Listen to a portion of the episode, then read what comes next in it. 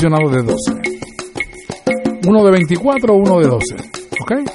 Llama a Luis Enrique al 787-536-7938. Si me están preguntando la gente de Corozal acerca del sistema de 5200. Sí, el sistema de 5200 te prende nevera, luces, abanicos, televisor y la lavadora.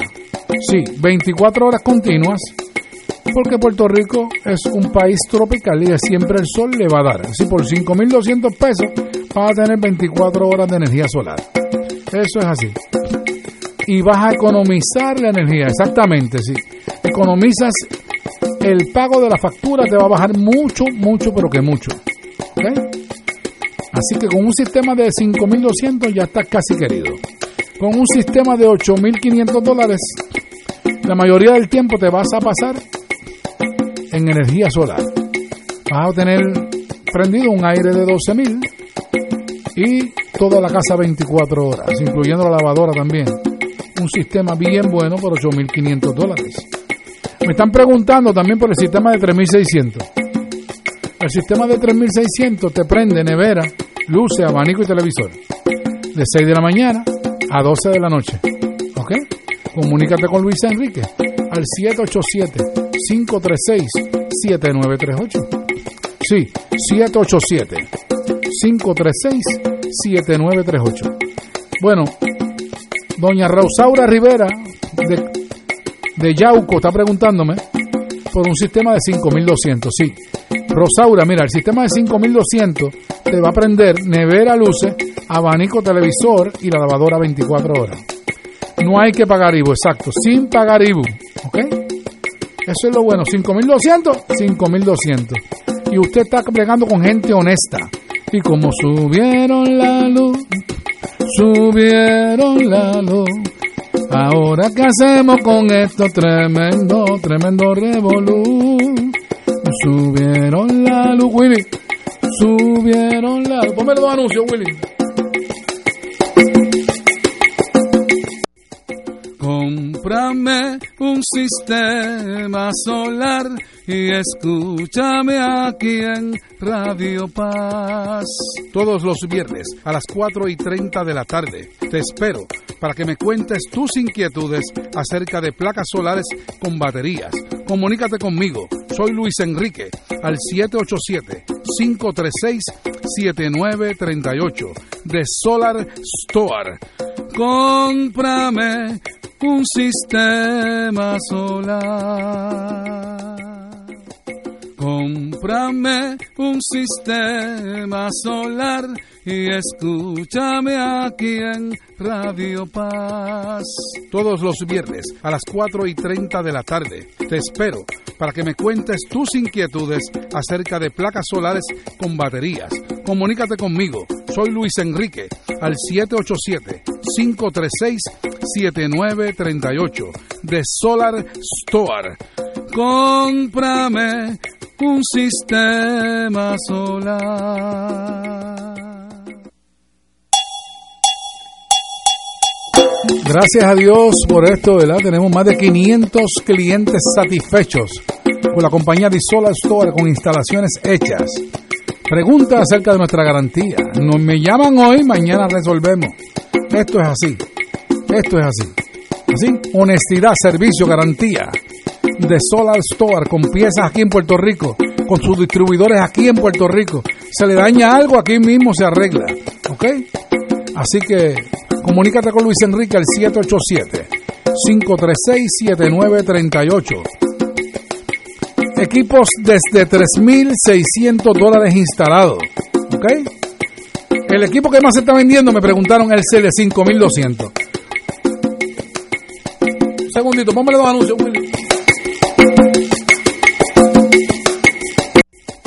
Cómprame un sistema solar y escúchame aquí en Radio Paz.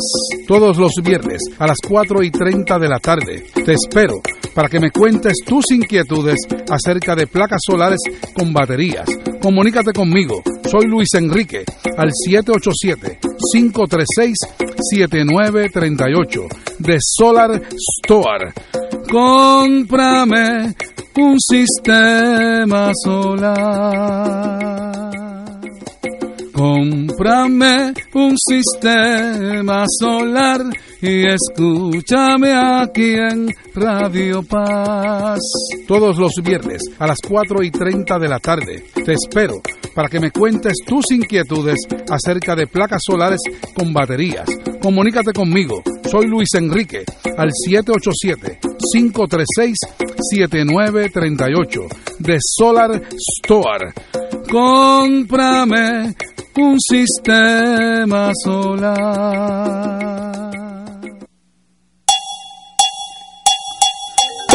Gracias por su fina sintonía. Este está escuchando aquí de Solar Store Informa. Así que tengan un fin de semana exquisito en el amor de Dios y siempre pensando en Dios en todo momento para que los cuide y los bendiga en todo momento. Dios los cuide mucho. Bendiciones.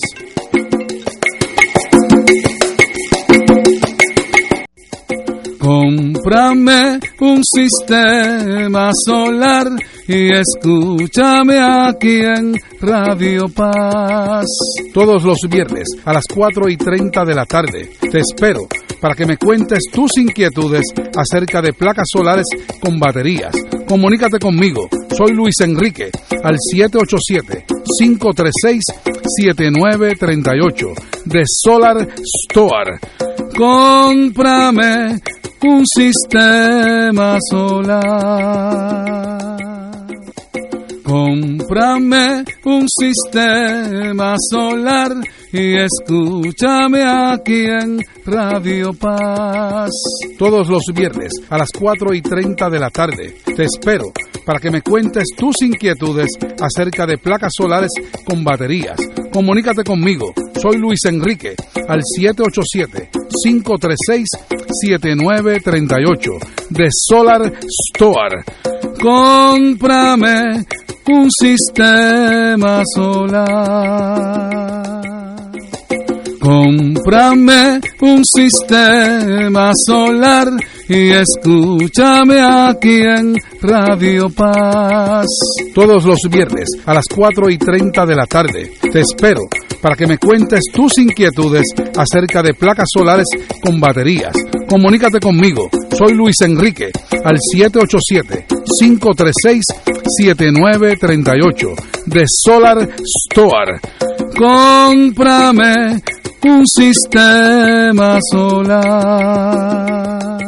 Las manifestaciones vertidas en el pasado programa no son necesariamente de la responsabilidad de Radio Paz ni de sus auspiciadores. Radio Paz 810.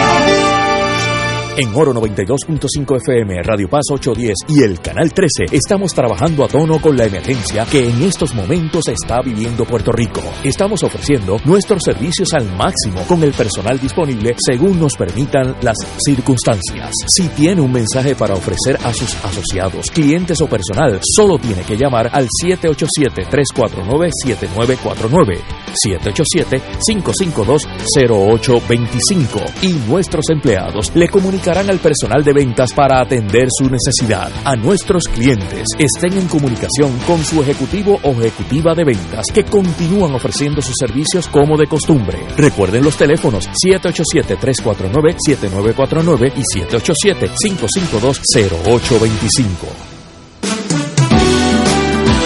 Radio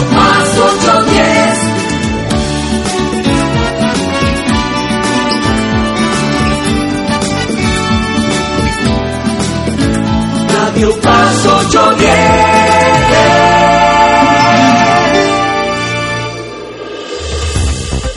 Aquí la llama se enciende cada tarde a las 5 porque escuchas Radio Paz 810 AM, WKBM San Juan y retransmite en diferido WOROFM Corozal San Juan, la Casa de Fuego Cruzado, el programa de más credibilidad en la radio puertorriqueña. Esta emisora y sus anunciantes no se solidarizan necesariamente con las expresiones que escucharán en el siguiente programa. Son las 5 de la tarde, hora de escuchar Fuego Cruzado, el programa de más credibilidad en la radio puertorriqueña, en las voces de Ignacio Rivera y sus panelistas invitados con su discusión política dinámica e incisiva de los acontecimientos más importantes del momento. Fuego Cruzado comienza ahora. Amigos amigas, hoy es viernes, thanks God, it's Friday, un día bonito en todo San Juan de Puerto Rico y estoy seguro de la isla también. Tenemos en la radio para, ya que el tiempo nos, nos acecha, el doctor Camarilla. Muy buenas, doctor, muy buenas tardes. Hola Ignacio, hola a todos. Bueno, díganos qué está pasando. Hay un montón de preguntas, una nueva cepa, eh, Johnson and Johnson. De- de- estoy todo confundido, dígame. Sí, hay demasiadas cosas que podemos discutir hoy. Exacto. Podemos empezar por, vamos a empezar por Puerto Rico. Eh, de acuerdo a los, los datos más recientes, todavía la curva de Puerto Rico sigue en descenso. Qué bueno. Eh, los hospitales están ya con pocos pacientes eh, hospitalizados con diagnóstico de COVID.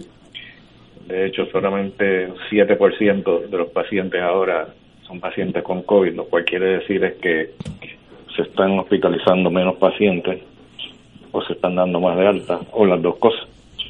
Eh, en las unidades de intensivo también hay relativamente un por ciento eh, pequeño de, de casos y, y pocos casos también en ventiladores, lo cual indica que la mortalidad debiera, debiera seguir bajando.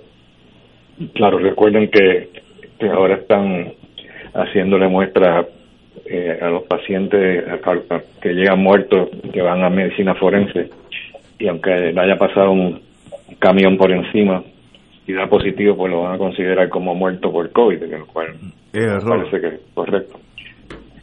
Así que eso yo creo que puede alterar la, la cifra, yo creo que la está alterando, eh, porque realmente debieran haber mucho menos muertos de lo que estamos viendo. Si lo, si nos llevamos por la cantidad de pacientes que están en intensivos y en ventiladores, debiera haber mucho menos. Entonces, lo, lo otro es en términos de la de otros países y los estados de Estados Unidos, es curioso que también eh, se está viendo un descenso en el número eh, de, de casos nuevos, eh, lo cual el doctor Fauci ha atribuido al hecho de que de que siempre que hay un pico grande, como en- por ejemplo en, en Navidades, pues entonces después va, va a empezar a descender. Eh, pero yo no estoy seguro que él esté totalmente en lo correcto, eh, porque hay este, sitios, por ejemplo, eh, como Puerto Rico, eh, en que el pico se dio el 20 de diciembre. O sea, que, que el pico no fue después de Navidades, Sí, veo. pero de todas formas pues, ha ido descendiendo. Y hay eh, países, por ejemplo, en Europa, eh, todos los países eh, europeos, eh, con excepción de España y Francia, están viendo también un descenso, lo cual puede responder a eso, al, al hecho de que dieron el pico de Navidad y entonces ahora está bajando. Pero no sé hasta dónde va a seguir descendiendo, pero, pero es un fenómeno interesante. Estuve mirando algunos países donde no se celebran las Navidades, eh, como por ejemplo India, y allí pues no, en Irán, eh, pues no, no se vio el pico ese de, Navidad, lo cual hace sentido. Eh, pero pero es es un fenómeno eh, eh, mundial el, el descenso. Yo no sé si será lo que dice el doctor Fauci o si va a seguir descendiendo, porque es interesante, por ejemplo, en Inglaterra, donde tienen la cepa esta que estábamos hablando, que es la cepa que es más infecciosa. Eh, Uno esperaría que estuviera subiendo el número de casos y está ocurriendo lo contrario. En Inglaterra está bajando el número de casos, en el Reino Unido en general están bajando los- el número de casos nuevos. Así No sé si responde a algún otro fenómeno, pero ya, ya el tiempo dirá, veremos a ver hasta dónde llega el descenso este. Eh, Y entonces, eh, en términos de la, de la vacunación, habíamos mencionado que Puerto Rico estaba número 6 y después había bajado a número 7 porque Portugal de momento salió de la nada y se convirtió en el primer país más vacunación. Parece que eso fue un error porque ya lo removieron por completo el primer puesto. Estamos ahora igual que antes. Seguimos siendo el número 6, número 6 eh, detrás de Estados Unidos. Eh, el, orden el orden es este primero Israel sigue siendo el primero pero realmente no no es que no es que hayan vacunado la mayor parte de la población van por cuarenta y pico por ciento. Después están los Emiratos Árabes Bahrein. Entonces Estados Unidos viene siendo el quinto y nosotros somos el sexto. Eh, tenemos, que Estados Unidos tiene 7.4% de la población vacunada, nosotros tenemos 6.3% y se supone que según los datos que estoy viendo en el Financial Times, que, es el que está rastreando todos estos datos, eh, tenemos 212 mil personas vacunadas ya. Así que no, no está tan mal, pero sabemos que, que eso pues va a disminuir a menos que no empiecen a suplir eh, más, más vacunas, lo cual está por verse, porque un día yo oigo una cosa y otro día oigo lo contrario. Resulta que, que nos van a estar mandando y que mucho más vacunas la semana que viene, mientras que en el hospital me dijeron que no, que, que es lo contrario, así que el tiempo dirá. En términos de la cepa esa nueva, pues hay, hay, hay varias cepas nuevas. La de Inglaterra, que es la que es más infecciosa, ya pues se han descubierto tres casos aquí en Puerto Rico eh, y están investigando a ver si de dónde vino, de dónde fue que vino si fue que alguien viajó a Inglaterra o qué pero hasta ahora parece que no se ha podido determinar eso. Eh, pues eso es un poco preocupante obviamente eh, si se comporta tan tan mal como se supone que se ha comportado en Inglaterra pero de nuevo los datos son algo paradójicos porque sabemos que Inglaterra está bajando la incidencia en vez de estar subiendo.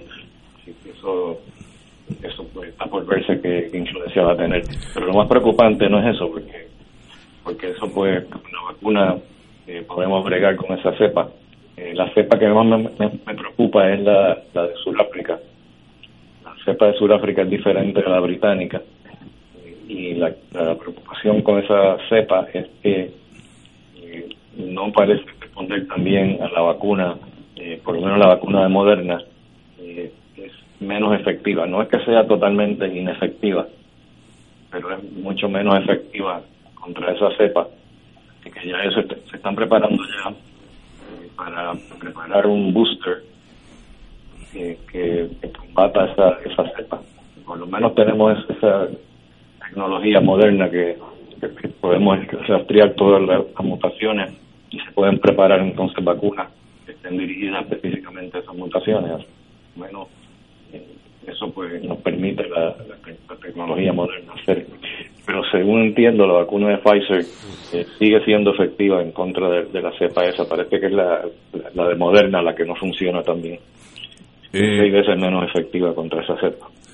Eh, por ahí viene también la de AstraZeneca. Oí que por Europa ya estaban empezando a, a salir al público. No sé si eso es correcto o no. Pues sí, en, Inglaterra sí, en Estados Unidos pues todavía, todavía, está por verse. Creo que no lo o si lo sometieron al FBI todavía no, no han tenido la, reunión para discutir. La que está ahora haciendo noticias hoy es la de Johnson, Johnson sí, que esa es un one shot deal, es una vez y te vas para tu casa. Eh, Eso sería excelente. La ventaja de, esa vacuna. Eh, la, desventaja es que a pesar de que protege contra la mortalidad, o sea que gente que se vacunan eh, con, con, esa, con esa vacuna de Johnson Johnson, pues las probabilidades de que mueran son bien, bien bajas. Muy Pero no parece ser tan efectiva como la de como la de Moderna. Y la de tengo tengo tengo una pregunta tengo una pregunta técnica. Eh, la gente que se vacunó ya la, en la primera ronda vamos a decir que, que yo me, me vacuné en el día 1 del mes y yo sé que a los 21 tengo que volver a la segunda ronda. Muy bien, es, con eso no hay problema. ¿Esa segunda vacunación es la misma receta de antes o es otra cosa? Sí, es la misma. Es la misma, es que es en dos tandas, vamos a ponerlo así. Exacto. Ok, no, no, Es como si fuera un booster, sí, sí, ok. otra dosis adicional, cosa que, que cree más anticuerpos. La de Moderna hay que administrarla cuatro semanas después y la de Pfizer es tres semanas después Muy bien. Eh, Yello, usted está en la línea. Estoy aquí, muy, muy buenas tardes, doctor, y buenas tardes a los panelistas y a Ignacio y al público que nos escucha, doctor. Con relación, un follow para lo que acaba de, de, decir Ignacio. La primera vacuna que le, o la primera dosis que le ponen a uno de Pfizer o a Moderna ofrece alguna protección, me imagino yo, ¿no? Sí, definitivamente. Eh, entre la primera y la segunda dosis hay un 53% de protección. Y después de la segunda dosis, entonces 95%. Pero todavía más importante que eso es que después de la primera dosis, antes de la segunda dosis, ya la mortalidad eh, es básicamente mucho menos. O sea que prácticamente no, casi, casi, no, casi no se muere nadie, aunque le dé el coronavirus. Eh, las probabilidades de que te mueran son bajísimas. Después de la segunda dosis, pues la probabilidad de morir es cero. tengo un amigo que ayer me ayer me dijo que le hiciera esta pregunta. Él tuvo coronavirus ni se dio cuenta. Se dio cuenta porque se tuvo que hacer un examen para otra cosa. Le dijeron, adiós, usted acaba de terminar con eso. Él no se dio cuenta. obviamente asintomático total. ¿Él debiera también inocularse o ya él está inmune? Eh, probablemente está inmune, pero probablemente eh, debe vacunarse de todas formas. Que no, probablemente, sino debe vacunarse de todas formas. No hace daño. no, porque sabemos que primero que no, no, estamos seguros qué cantidad de anticuerpos ha producido. Veo. Se puede chequear a ver si tiene anticuerpos. Y ahora están próximos a, sacar una prueba que te mide eh, la cantidad de anticuerpos que tiene, porque la prueba que estamos usando hasta ahora es una prueba cualitativa. Te dice sí o no, si tienes anticuerpos o no tienes, pero no te dice cuánto tienes. si tienes pocos anticuerpos, te puede, te puede reinfectar fácilmente. Okay. Alejandro. Es que se está recomendando que todo el mundo se, se vacune, aunque, le, aunque haya le haya dado. Alejandro, usted tiene la palabra. Sí, estoy acá a través de la. Estoy fuera del área metropolitana. Así que mi pregunta para el doctor es una pregunta compuesta y es la siguiente para que se olvidara el proceso donde se eh, prestar a las personas eh, la vacuna, autorizar la vacunación. Yo asumo que se hizo algún tipo de estudio eh, etapa para determinar el nivel de efectividad. La, entre una, cada una de las vacunas. La pregunta es, hoy que ya, por ejemplo, usted menciona que en el caso de Estados Unidos pues, va por el 7, en el caso de Puerto Rico, tanto, la pregunta es, ¿se ha hecho algún estudio o se está desarrollando un estudio para medir el efectividad de una vacuna y otra que se ha sometido a... Estás entrando cortado, Alejandro. Sí. ¿Entendió la pregunta, doctor? Pues no estoy seguro si la entendí, porque la última parte especialmente se... ok, voy a, voy a, tratar de, repetirlo en forma más corta. De las personas de ese universo del 7% o de 6 punto algo en Puerto Rico que se ha sometido ya a la vacuna o las vacunas, ¿hay algún estudio o algún estudio en camino para determinar cuál ha sido el nivel de efectividad en la vacunación versus lo que es la contaminación con el virus?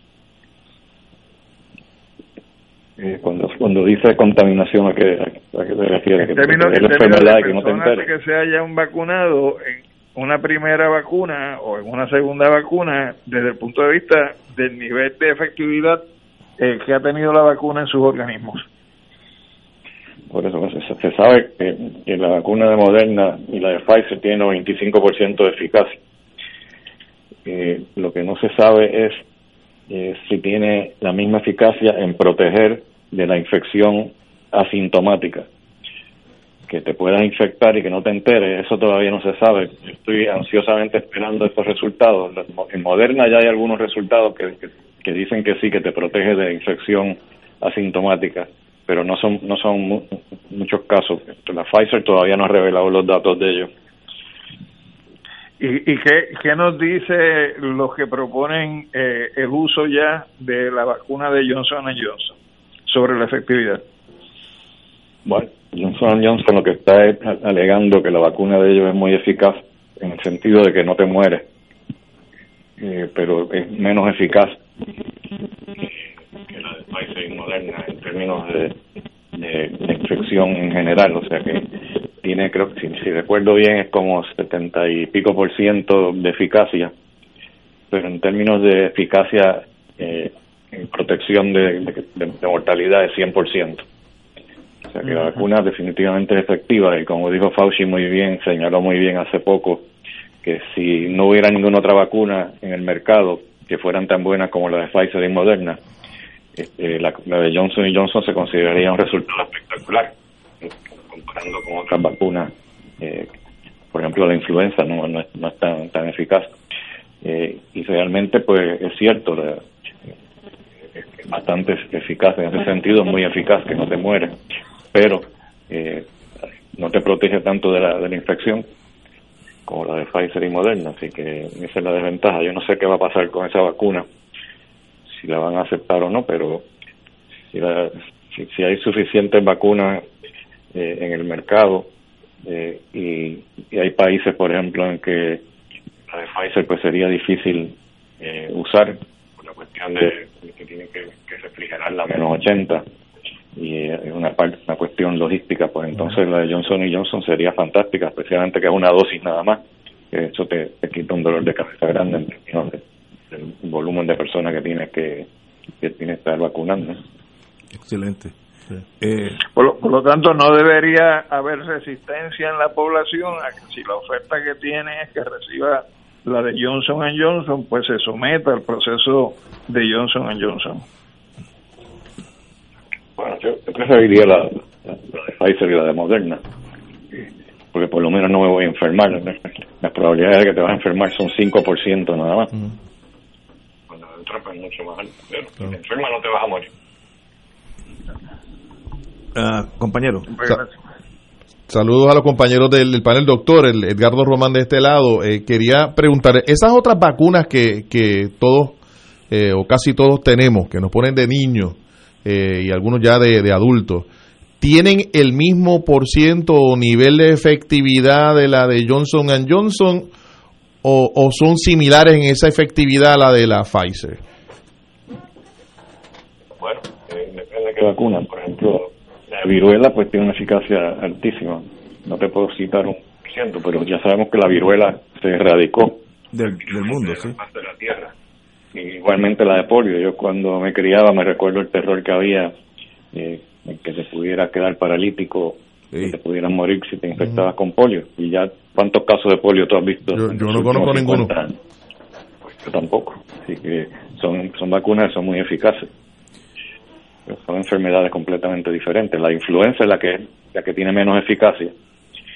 Y el problema con la influenza es que todos los años muta hay que estar pendiente de la mutación para hacer una vacuna nueva wow. y, y, no te protege tanto, sí te protege bastante, pero pero ciertamente jamás como como las vacunas esta de, de COVID. Me tengo una pregunta aquí que haga un comentario sobre esta cepa de surafricana y hay una de Brasil. Me dice alguien, así que no, eh, ¿eso cambia las reglas del juego o es lo mismo con más cuidado? Dígame usted. Bueno, como dije ahorita, la, la preocupación mayor es la cepa surafricana. Y preocupación es más bien por la cuestión de que es resistente en parte a la, a la vacuna de Moderna. Vacuna. Sí, veo. La, la, británica, pues el problema principal es que es más, más infecciosa. La de Brasil es una cepa nueva que parece que acaba de detectarse también en Estados Unidos. Eh, no estoy seguro que tenga nada que ver con la resistencia. Hasta ahora no he, no he escuchado nada que sea más resistente a la vacuna estoy pendiente a, a, más noticias en cuanto a eso. La que se ha detectado en Puerto Rico ya es la de la, la de eh, Reino Unido. Que se, que se riega más rápido que la que la nuestra, sí. vamos a ponerlo así. Pero es la es la misma 70%. Es el mismo COVID. 70% más contagioso. Ok, pero es el mismo COVID, lo, lo que coge es lo mismo. Sí. Okay, okay. Sí, es, es, el mismo virus, lo que pasa bueno, es que hay una mm, parte del virus que, eh, que ha mutado y que le permite aparentemente reconocer mejor el que llamamos el receptor ACE, que es el receptor por donde entra el virus. Veo. La proteína S del virus lo que hace es que se pega al receptor ACE y por ahí penetra el cuerpo. Entonces, eh, si, si digamos este, el, el virus muta de forma que la proteína S eh, ahora pues es más eh, capaz de, de pegarse y reconocer el, el receptor, pues entonces va a ser más infeccioso, va más contagioso. Eh, antes que se vaya, doctor, quiero decir, y esto ha- hablo ahora en el plano mío personal, eh, yo hace dos días fui a vacunarme en el auxilio siguiendo las reglas del juego, me mandaron seis documentos el día antes, los llené cuando llegué allí y lo digo con toda mi sinceridad. Yo he ido a hospitales militares eh, toda mi vida, eh, me hospedé en uno de ellos, etcétera, etcétera y yo nunca había habido una organización tan bien planificada para cuando uno llega allí medio obviamente sin dirección alguna. Desde el parking había un muchacho que me dijo mire las carpetas aquellas dirige hacia allí. Llegué a las carpetas me chequearon los documentos me pasaron una a una fila me subieron al piso 9 me vacunaron todo en menos de 10 12 minutos lo cual me sorprendió porque yo iba ya dispuesto al Almagedón. Yo dije, bueno, hoy yo llego aquí a, a las 12, saldré a las 12 de la noche, pero me quedaré aquí. Yo iba, ¿sabes? Mirando esto catastróficamente y cuando uno sale en minutos, alguien en el auxilio mutuo sabe de planificación, porque aquello estaba corriendo ni en los ni en los hospitales militares. Y dieron la segunda cita con el horario Sí, y sí, con hora sí. y todo. Me dieron todo. lo- han me- han mejorado. Una, una tarjetita, el día X tengo que ir a, a tal hora, una Sí. cosa. Pero lo felicito a ustedes, que yo sé que esto no es obra suya solamente, esto es ¿Cuál, un cuál te montón. pusieron, Ignacio? ¿Perdón? ¿Cuál te pusieron? La, La Pfizer la Pfizer, No te pusieron la. Sputnik. Entonces me dijeron que me, que me podía doler el brazo y yo no sé si me pusieron un placebo, pero yo no sentí nada. Como si no hubiera ido al auxilio mutuo. Yo, yo hasta me preocupé, como es que no me ha pasado nada. Todo el mundo me dijo que le iba a doler el brazo. Así que... Vamos a ver si crea anticuerpos. Yo me preocupé un poco también porque a mí me, me, dolió un poco el brazo, pero no gran cosa. Eh, a mí- ¿Será que no estoy creando anticuerpos? Me hice los anticuerpos hace poco, la semana pasada, y sí tengo anticuerpos. Muy bien. Pero lo felicito porque ese hospital, como dije, alguien sabe de administración allí, porque eso está funcionando como una como una un hospital militar. Y hace dos semanas no era así cuando cuando fui, eh, que Sí. llevé a mi madre, estuvimos allí una hora esperando. Eh, y fue, y fue ido rápido. aprendiendo y ya, además que han reclutado más, más este, enfermeras para administrar la, la, la dosis. Eh, y ha ido mejorando, no hay duda de eso. Yo he oído otros comentarios así.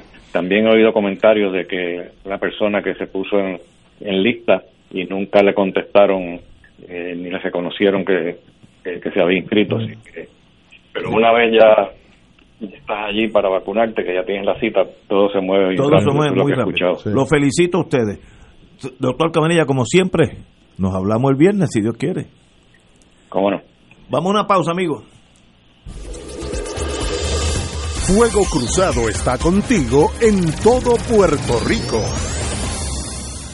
Mensaje de la Hermandad de Empleados Exentos Docentes de la Universidad de Puerto Rico. Señor gobernador, mientras usted está tratando de defender la universidad, el contratista Jorge Jado busca cómo destruirla. Insiste en eliminar nuestro convenio, cual se le extiende a otros grupos de trabajadores universitarios y ha sido fundamental en el desarrollo de la universidad por las pasadas cinco décadas. Haddock pretende mantener su contrato de 240 mil dólares a costa de los derechos de los trabajadores. Los trabajadores universitarios no permitiremos la eliminación de nuestro convenio. Señor gobernador, evita una confrontación innecesaria. Hola, te habla Brenda Padilla, directora de la Asociación Puertorriqueña de Diabetes. Cuida bien tus pies, evita que sean parte de las 2.500 amputaciones anuales. Sin embargo, si ya es tarde y enfrentas una amputación inevitable, tienes derecho a una buena prótesis y un cuidado competente. Soy el doctor José Hernández y la alianza Life Generation está aquí para apoyarte. Oriéntate en la página de Facebook de la Asociación Puertorriqueña de Diabetes.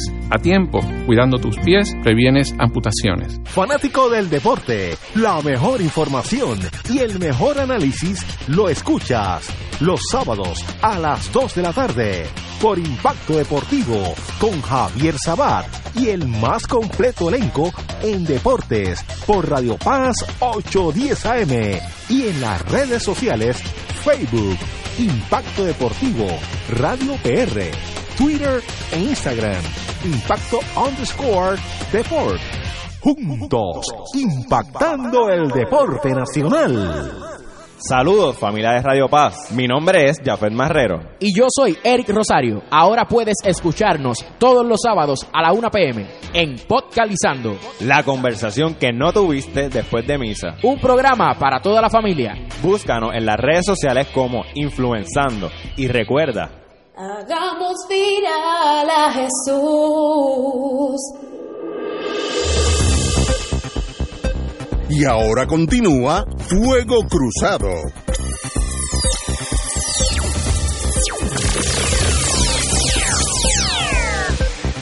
Oye, vamos a empezar con noticias bonitas.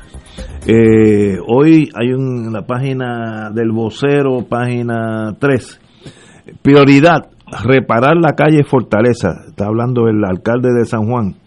Eh, Romero identifica fondos para las millonarias reparaciones en la principal vía de la antigua ciudad. Ahí hay varias cosas que hay que eh, analizar. Primero, que un alcalde diga, tengo un problema con esta calle y estoy, primero admito que hay un problema muy serio de viabilidad. Eso en sí es, qué bueno que hay- haya gente que digan las cosas como son. Yo lo sé porque yo, yo estoy allí todos los días y sé que esa calle es un camino vecinal mal cuidado. Y segundo, estoy levantando los fondos, no voy a esperar a que el caso termine en su día, que pueden pasar tres años más, sino que yo voy a reparar esto en cuanto consiga el dinero, como sea, eh, y entonces el pleito seguirá su, su, su trayectoria. Yo creo que es bueno en dos sentidos. Primero, que un alcalde baje a la calle, camine la fortaleza como lo hizo, me consta, vea los problemas, le tomó hasta fotos que salen en el vocero, etcétera, y diga, vamos a reparar esto lo antes posible qué bueno que haya gente que se enfrentan a la verdad y no están, no sé, eh, a veces los abogados se, se equivocan ellos mismos. Eh, tenemos que esperar el, el- el resultado final del caso. Mire, ese caso puede tomar ocho años en los tribunales. Vamos a estar ocho años con la fortaleza en canto. Pero qué bueno, y felicito al señor alcalde. Díganos las cosas buenas si son buenas y las malas si son malas, porque nosotros tenemos la capacidad de, de entender y ha empezado a lavar eh, las aceras del viejo San Juan que estaban muy sucias con esa agua presión y lo vi yervando por la Ponce de León. Bueno, espero que, como dicen en el campo, que siga con ese buen pasito espero que no cambie. Alejandro. Bueno, a mí me parece que si él está haciendo lo que lo que debe hacer un alcalde, que es preocuparse por las condiciones materiales de la comunidad que le toca reír, pues eso hay que reconocerlo como un elemento positivo en él. En ese sentido, pues me alegra que eso sea así, porque realmente eh, San Juan y en particular el viejo San Juan es la cara que se le presenta a cualquier persona que viaja a este país. Y hay personas que viajan a Puerto Rico, específicamente al Río San Juan, por tratar de vivir lo que es la experiencia de una ciudad tan bien cuidada, tan bien mantenida, gracias en alguna medida a los esfuerzos que se hicieron desde el Instituto de Cultura eh, puertorriqueña eh, para tratar de que San Juan fuera una ciudad agradable y una ciudad apetecible desde el punto de vista del turismo y los visitantes a nuestro país, como también desde el punto de vista del disfrute de esa ciudad por parte de nosotros, puertorriqueños y puertorriqueñas. Así que eh, si así empezó, pues vamos a esperar que así continúe el alcalde en ese esfuerzo. Eh, Yeyo. Bueno, mira, Ignacio, lo, lo primero que tiene que hacer un alcalde, eh, obviamente, para poder reparar la infraestructura, es reconocer que está que está damnificada la, la, la, la infraestructura y obviamente esa calle Fortaleza es una vergüenza para Puerto Rico y para los sanjuaneros. Ahora, hay que explicarle a, a la gente que nos escucha y a ese público que Alejandro mencionó que viene aquí a ver el viejo San Juan, que esos adoquines de la fortaleza no son los adoquines que sembraron los españoles. Sí, sí. Esos son adoquines que sembró la administración de Jorge Santini y son de algún sitio menos de España, ¿no? No, son Así hechos, que- son hechos aquí. pues son malísimos, ¿no? Eh, porque aquello aquello es Los españoles- pasar por la fortaleza. Los españoles, Fortaleza. los españoles lo hicieron mejor. Oh, mucho mejor. Lo otro que hay que recordarle al alcalde es que, ten- que también salga un poquito del viejo San Juan. Estamos los que viven en la, en la periferia del viejo San Juan, estamos esperando la brigada de bacheo. Bacheo es simplemente personas, una, una brigada que lleva brea para llenar los rotos que hay en las calles de reparto metropolitano, de Puerto Nuevo, de, de- de todo, de todo el área de San Juan, que se criticaba antes de las elecciones. Así que de donde mismo él sacó dinero para reparar la fortaleza, yo espero que encuentre dinero para bachear el resto de San Juan, pero lo felicito, hay que empezar por algún sitio. Estoy de acuerdo. Alejandro. Ah, bueno, perdón, que ya, ya tú tuviste, perdona, eh, el compañero, señor presidente. Pues yo, yo pienso que, que bueno, de, de todas formas, los alcaldes están precisamente para bregar con el ornato, con el estado de la infraestructura, particularmente de, la- de las calles eh, vecinales o municipales, de las aceras. Eh, también en San Juan hay un sistema de, de salud, hay un sistema educativo, eh, hay una serie de servicios que se proveen. Eh, yo me alegro que haya comenzado por, por algún lugar en particular. El problema que tiene Ignacio, él, el alcalde de San Juan y todos los demás alcaldes, es que el problema económico o presupuestario es grave, en Sí. serio. Y en la medida en que comiences por una sección de la ciudad o del pueblo, habrá otros reclamando que hagas lo propio en su vecindario y, lo- y el presupuesto está muy limitado. Es decir, aquí, aquí hay un elemento de creatividad que tienen que desarrollar en, en el aspecto de administración pública presupuestaria los alcaldes porque estamos en la época de las vacas flacas. Eh, arreglar la calle Fortaleza es una buena idea, pero el problema que va que vamos a enfrentar los sanjuaneros es que yo no veo que hay una capacidad presupuestaria para atender las necesidades de la ciudad en términos de infraestructura, de escuelas eh, y de sistema escolar municipal, del sistema de salud municipal, eh, de ornamento, de recogido de basura, de recogido de reciclaje, que son los servicios esenciales que da, que da el- la ciudad de San Juan. Yo creo que hay símbolos en, la, en toda sociedad que son importantes. Por ejemplo, la Torre Eiffel, si se le cae un cantito, no esperemos litigar un caso para ver cuándo se repara la Torre Eiffel, porque todo el mundo que va a Francia ah, quiere ver la Torre Eiffel y tomarse una foto allí. De, y cuando uno va allí, uno ve todos los, los turistas del mundo con- contra, tomándose fotos con la Torre Eiffel detrás. Es lo mismo que la Estatua de la Libertad en Estados Unidos. Y para nosotros, en una escala mucho más pequeña, el, es ese viejo San Juan. Por tanto, eso es prioridad. Eh, a mí me, me, me duele, me traumatiza ver eso como si hubiera habido una guerra civil después de la segunda de la, de la guerra civil española. Eh, cantos de, de, de, esta avenida de la calle Fortaleza eh, en un, en un en un estado de en inglés misrepair de, de falta de mantenimiento básico. Eso hay que arreglarlo y qué bueno que hay un alcalde que por lo menos lo mencionó y que levante el dinero de, de otra forma. Mire, ah, que luego tenemos que hacer otras prioridades. Sí, hago una lista, pero esa, como eso es el, el- la Torre Eiffel nuestra o la, la Estatua de Libertad de Nueva York, usted tiene que darle prioridad para que el viejo San Juan sea un modelo para los turistas que de paso ya están llegando. Hoy vi un montón de turistas eh, ya caminando por el viejo San Juan y cuando ven eso dicen, bueno, este país de octavo nivel, no hombre, no. Eh, eh, estos que llegan en barco, etcétera, o, o- o- aunque ya los barcos no están llegando, pero están llegando obviamente por avión, van a Viejo San Juan y se hospedan por allí. Mire, mantenga eso como una joya. Yo me acuerdo hace unos años, estuve por Cádiz, que se parece mucho al Viejo San Juan. Aquello estaba como una rosa de bonita, perfecto. Pues mire, hagamos lo mismo. Nosotros no somos peor que los españoles que, que viven en Cádiz, los, los andaluces de Cádiz. Mantengamos el viejo San Juan como una joya que lo es histórica y arquitectónica, ambas cosas. Eh, y el primer, como dijo Mao Zedong, las grandes caminatas comienzan con el primer paso. Empiece por la fortaleza y sigue por ir para abajo, llegue hasta hasta lo- el bacheo de Yello, póngalo en la lista. Eh, Hasta y- Caimito y, tu- y sí, todo San Juan es bien grande, claro. pero hay que Pero- empezar. Ajá, dígame. Espero que para pues su hasta los 10 mil. Eh, estás entrando muy cortado. Que espero que para el alcalde esto se convierta en el primer paso en su marcha de los 10 mil libras. Ah, muy bien, muy bien, estoy de acuerdo contigo. Eh, vamos a una pausa, amigos, nos pasamos la pausa. Vamos a una pausa y regresamos con Fuego Cruzado. Fuego Cruzado está contigo en todo Puerto Rico. Fuego Cruzado, el programa de más credibilidad en la radio puertorriqueña, es ahora la tribuna abierta de análisis noticioso, con diversas perspectivas que exploran el trasfondo de lo que acontece a diario y cómo nos afecta. Escucha Ignacio Rivera y sus panelistas invitados de lunes a viernes en Fuego Cruzado en transmisión diferida a las 10 de la noche por Oro 92.5 FM.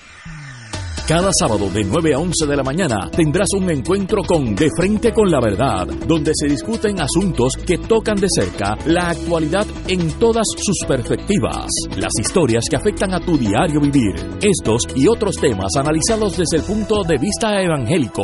De Frente con la Verdad, todos los sábados de 9 a 11 de la mañana por Radio Paz 810. Buenos días familia. Es la casa a la que siempre puedes llegar sin invitación. A las 10 de la mañana, Judith Felicie es tu anfitriona para conversar sobre medicina, psiquiatría de niños y adolescentes, artes, derecho, valores y fe. Todos los días por Radio Paz 810 AM. Buenos días familia. Donde una conversación parece demasiado corta. Buenos días familia. De lunes a viernes por Radio Paz 810 AM. Como parte de la conducta ética que debe regular lo que piensa, hace y dice cada rotario antes de actuar, este debe plantearse lo siguiente. ¿Es la verdad? ¿Es equitativo para todos los interesados? ¿Crea buena voluntad y mejores amistades? ¿Es beneficioso para todos los interesados? Esta es la prueba cuádruple. Mensaje del Club Rotario de Río Piedras. De todo un poco, con Manolo Almeida, el más ameno en tus mañanas por Radio Paz 810 AM, de martes a viernes a las 9 de la mañana. Notas positivas, salud, ambiente, negocios y entretenimiento. De todo un poco, martes a viernes por Radio Paz. ¡Estamos vivos! Y ahora continúa Fuego Cruzado. Amigos y amigas, aquí hay un caso interesantísimo de la, por- como estábamos hablando en San Juan, vamos a continuar con San Juan.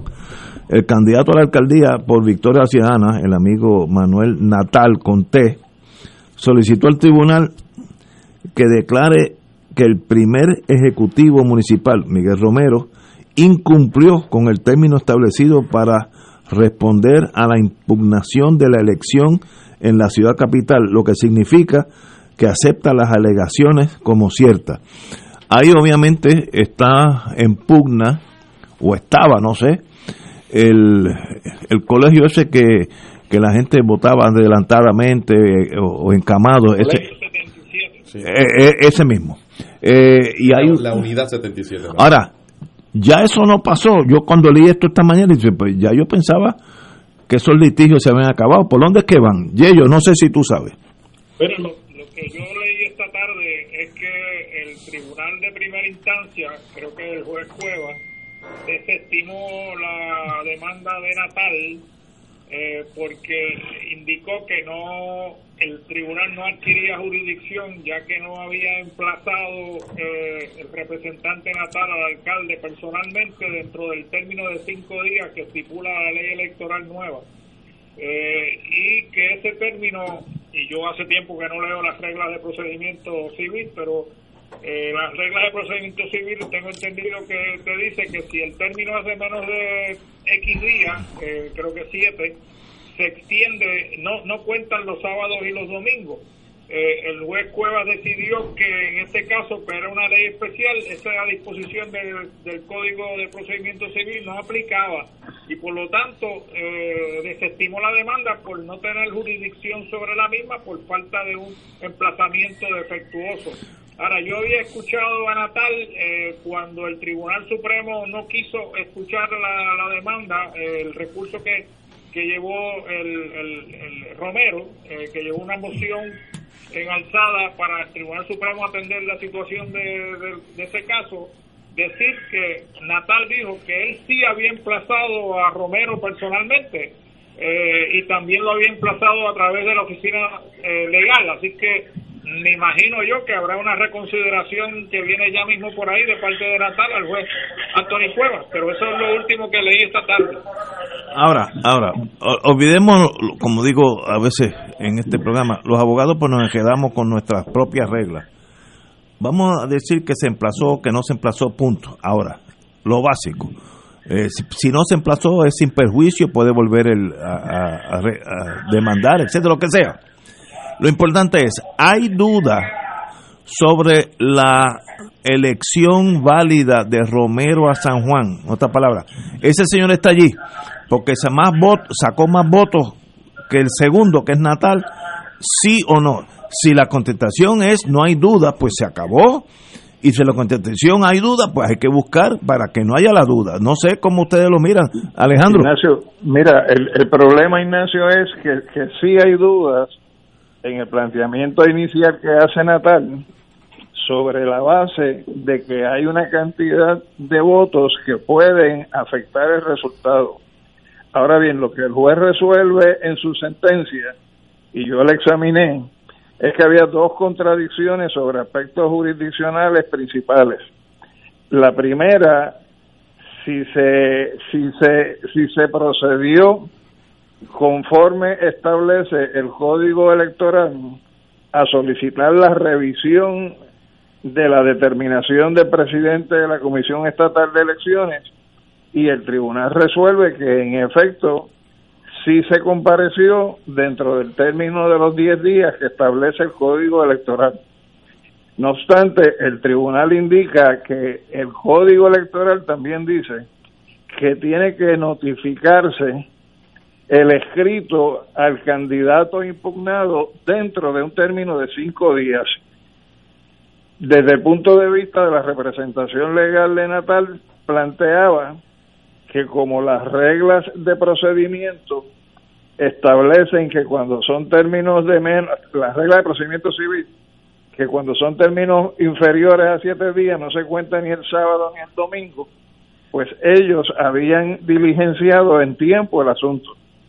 Sin embargo, el juez resuelve que bajo ese código electoral específicamente dice que son cinco días y que siendo una ley especial, esa ley especial prevalece sobre lo que es la disposición general.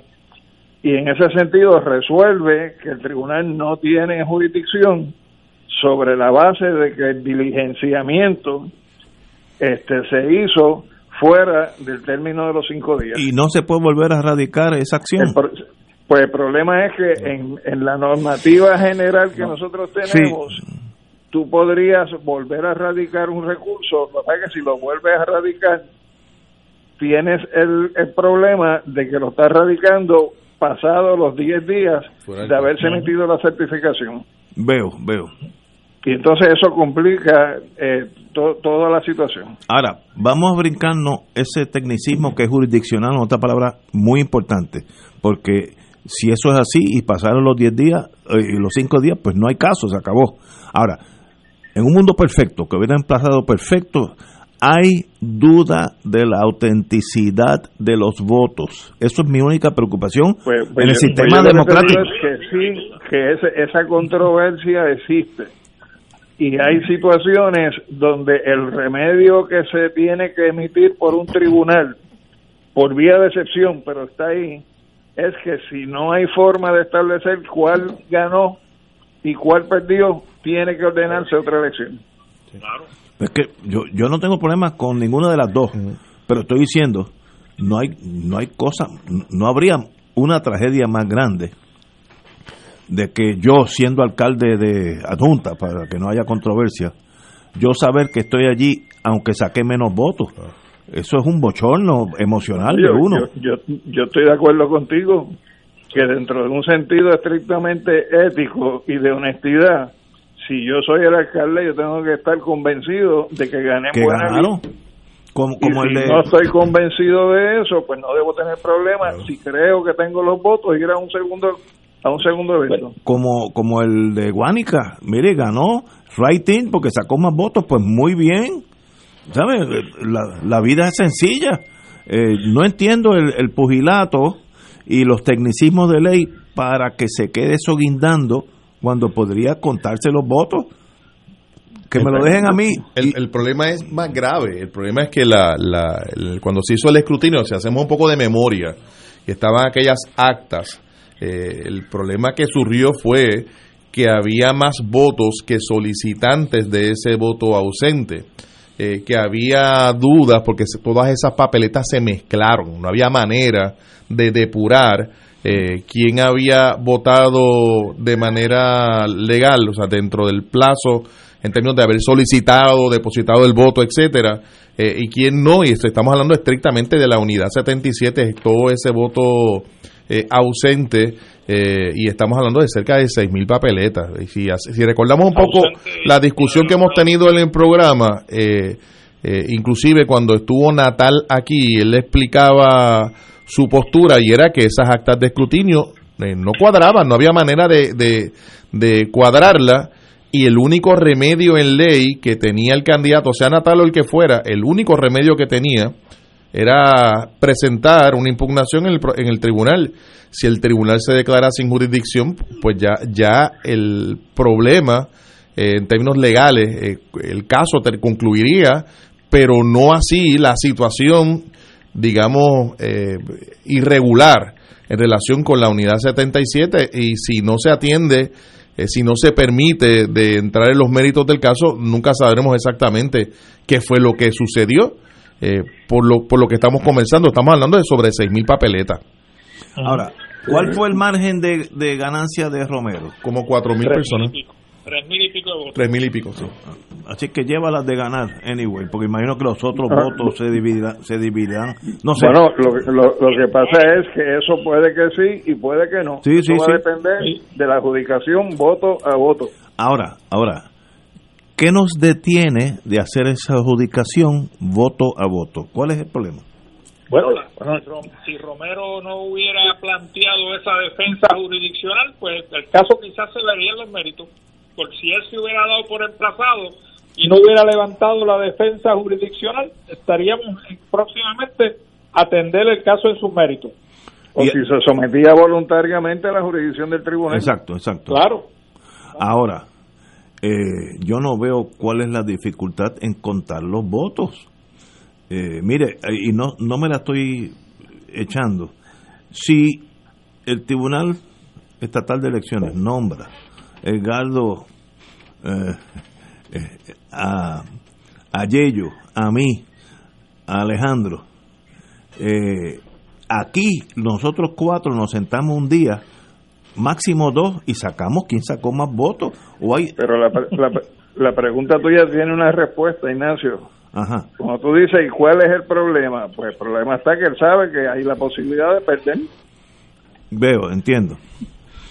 Y este tecnicismo de emplazamiento tornaría académico el recuento, porque si no hay jurisdicción, pues se acabó el caso. Correcto, si prevalece eso, ahí muere la controversia. adjudica. Interesantísimo. Yo soy de la tesis, tal vez ingenuo, eso es una de mis características.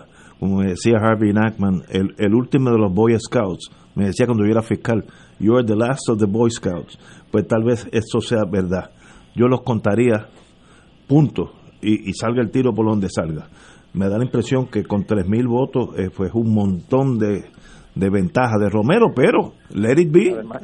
Oye, y si, y si ganaste, tienes la confianza Claro. de que ganaste en buena lid. Exacto, ganaste, ganaste. Muy bien. en el interín, porque hay que ser práctico en la vida, siga reparando la fortaleza. En lo que contamos, no contamos, no pare, siga por ahí para abajo. siga, si- siga tapando hoyos. Bueno, Bueno. Ignacio, yo tengo, tengo que retirarme Sí. porque como te adelanté, yo tengo un compromiso este, de entrar ahora a un foro donde tengo que hacer una, una disertación sobre el tema de hostos ante la, hostos ante la religión. ¿En dónde es ese foro? Es un foro este a través de la plataforma de Zoom, donde Ah, vamos a estar dos de Puerto Rico, va a haber participación de la Universidad Autónoma de Santo Domingo y de un instituto de la República de Cuba Ah, sobre distintas distintas distintas distintas facetas del pensamiento Ok, autogeno. ¿y cómo uno entra a ese Zoom? Si yo quisiera verlo. Pues yo te puedo yo te puedo enviar la, la- los códigos, ¿no? Ok, em, El, el, el código de, del evento es 835 espérese, espérese, pa- para decirlo aquí, 835 9833 9833 4605 Ajá. y el número de identificación una vez conectas es 777 Ajá. 864 864. Lo- ok, lo voy a repetir. El, el link es 835 983 Estás muy cansado.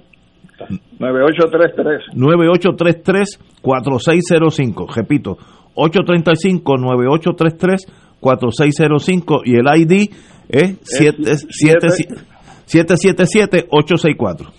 Correcto y es a partir de las 6 de la tarde Ya mismo. de, de Puerto Rico voy a, va a estar el compañero Ángel Villarini y voy a estar y voy a estar Éxito. Ex- éxito, querido hermano.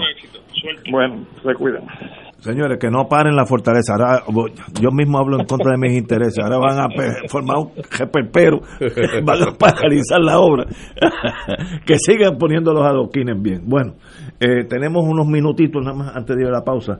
Eh, eh, la Comisión Estatal, de, el- la Oficina del Contralor Electoral eh, impuso multas y penalidades de 206.800, no, 600, 206.600 y pico de dólares al comité de campaña del ex gobernador Rosello y otra multa de 1.600 a su tesorero Luis Oscar Cintrón por violar la ley de, para la fiscalización del financiamiento de la campaña pública. Eh, concluida la evaluación de las transmisiones e ingresos y gastos del comité que estaba registrado como uno en proceso de disolución de candidatura, el contador Walter Vélez eh, acogió la, la recomendación unánime de la Junta de Controladores que impuso una multa que debe ser satisfecha y pagada al Departamento de Hacienda por este comité de Roselló Hijo. Eh, detalla este la notificación detalla cada una de las infracciones etcétera etcétera en otras palabras que siempre pasa lo que pasa en todas las elecciones los comités tienen unas ansias de tener dinero para comprar espacio en la radio, la televisión, los paquines, toda esa cosa, que entonces pues violan la ley buscando dinero sucio en el sentido de que no, que no entra en, en los canales eh, de, de reportar dicho dinero y eso pues obviamente viola la, la ley para que todos tengamos el mismo dinero cuando vayamos a las elecciones. Difícil que pase porque los muchachos siempre se inventan eh, cómo traer dinero sucio a la, a la, a la- al mundo político. Aquí en Estados Unidos y en Suiza, eso es parte del ser humano. Pero it is what it is. 200 mil dólares en multa al comité de Rosellito, que pues obviamente no funcionó dentro del marco de la ley. Yello. Sí, pero no, no debe tener problema el ex gobernador en pagarlo, ya que sabemos que se anunció hace una semana que había comprado una casa de 1.2 millones de dólares. Ah, verdad. Así que si tiene para 1.2 millones comprar, debe tener 200 mil para pagarle a la Comisión Estatal de Elecciones la multa que le impuso por haber jugado no limpio. Oye, buena, buena, buena observación. Él está obviamente con muchísimo dinero, porque una casa de 1.2 millones, aunque sea el, el pago eh, inicial, tiene que ser por, por lo menos no sé. Bueno, usualmente son 20%. Pues imagínate, 400 mil dólares por ahí. Eh, de verdad que, bueno, pero eso demuestra cómo la política es la que es, que es a base de buscar dinero por debajo de las mesas, eh, vender influencia, luego esa gente que te dio ese dinero te pasan la factura. Hay un pay-per-view. Eh, un pay, un pay-per-view, eso Sí, está bueno. sí. Seguro. No, y, y además, eh, en el caso de Rosselló, eh, si en algo fue exitoso, fue precisamente el levantar un caudal de dinero eh, para la campaña. De hecho, cuando él eh, deja de ser gobernador, eh, que se trae a la discusión pública el dinero que tenía acumulado para la campaña era por mucho mayor a los 200 mil dólares. Eh, yo no recuerdo si esta es la multa más alta que ha dado la... la, la- Yo creo que sí, yo, si no la es, está entre ellas. Eh, 200 mil dólares es una cantidad significativa e importante. Eh, bueno, pues que se pague. Porque la idea de las auditorías electorales es precisamente de alguna manera ponerle un freno a la compraventa de influencias políticas eh, por medio de, de una cosa sencilla.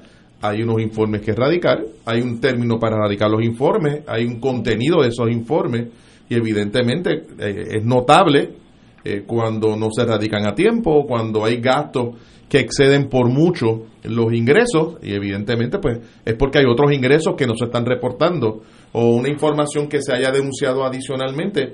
Eh, esto se trabaja con auditores. Eh, me parece a mí que ahora la campaña de Rosselló, ese comité va a tener que, que disponer de al menos 200 mil dólares y un poco más para el pago de la, de la multa. Qué bueno, yo me alegro. Oye, pero vean acá que encontré un, un pajafito que es importante.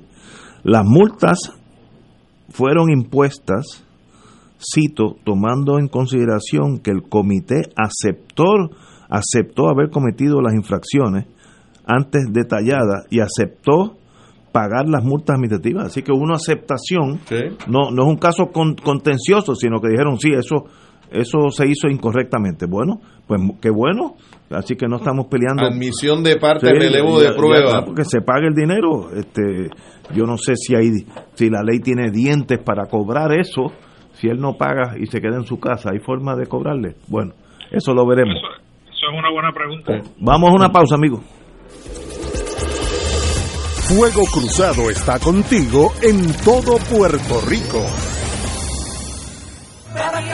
Te invitamos todos los domingos a la una de la tarde por Radio Paz 810 AM y los sábados a las 7 de la mañana por Oro 92.5 Cuidando la Creación con la hermana Lisi y sus colaboradores. Entrevista, mensajes educativos y dándole voz a grupos que ayudan a cuidar la creación en el mundo. Recuerda por Radio Paz 810 AM, una de la tarde, domingo, sábado por Oro 92.5 FM a las 7 de la mañana.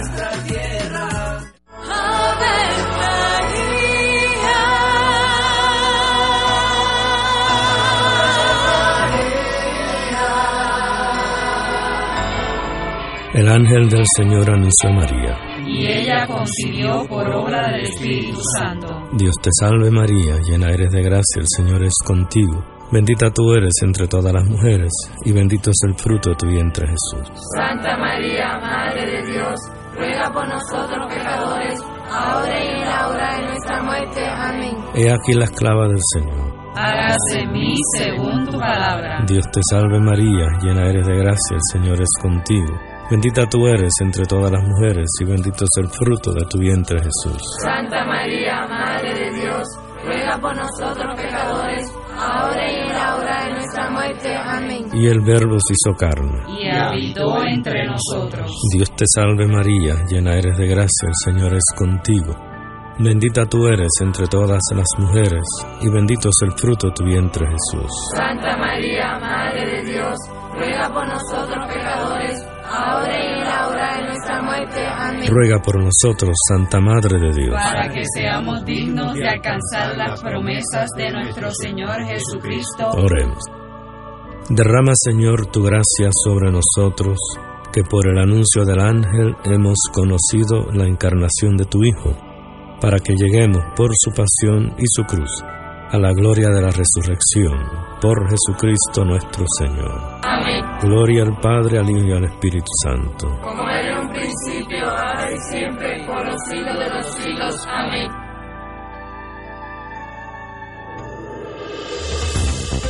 Aquí la llama se enciende cada tarde a las 5 porque escuchas Radio Paz 810 AM, WKBM San Juan y retransmite en diferido WOROFM Corozal San Juan, la Casa de Fuego Cruzado, el programa de más credibilidad en la radio puertorriqueña.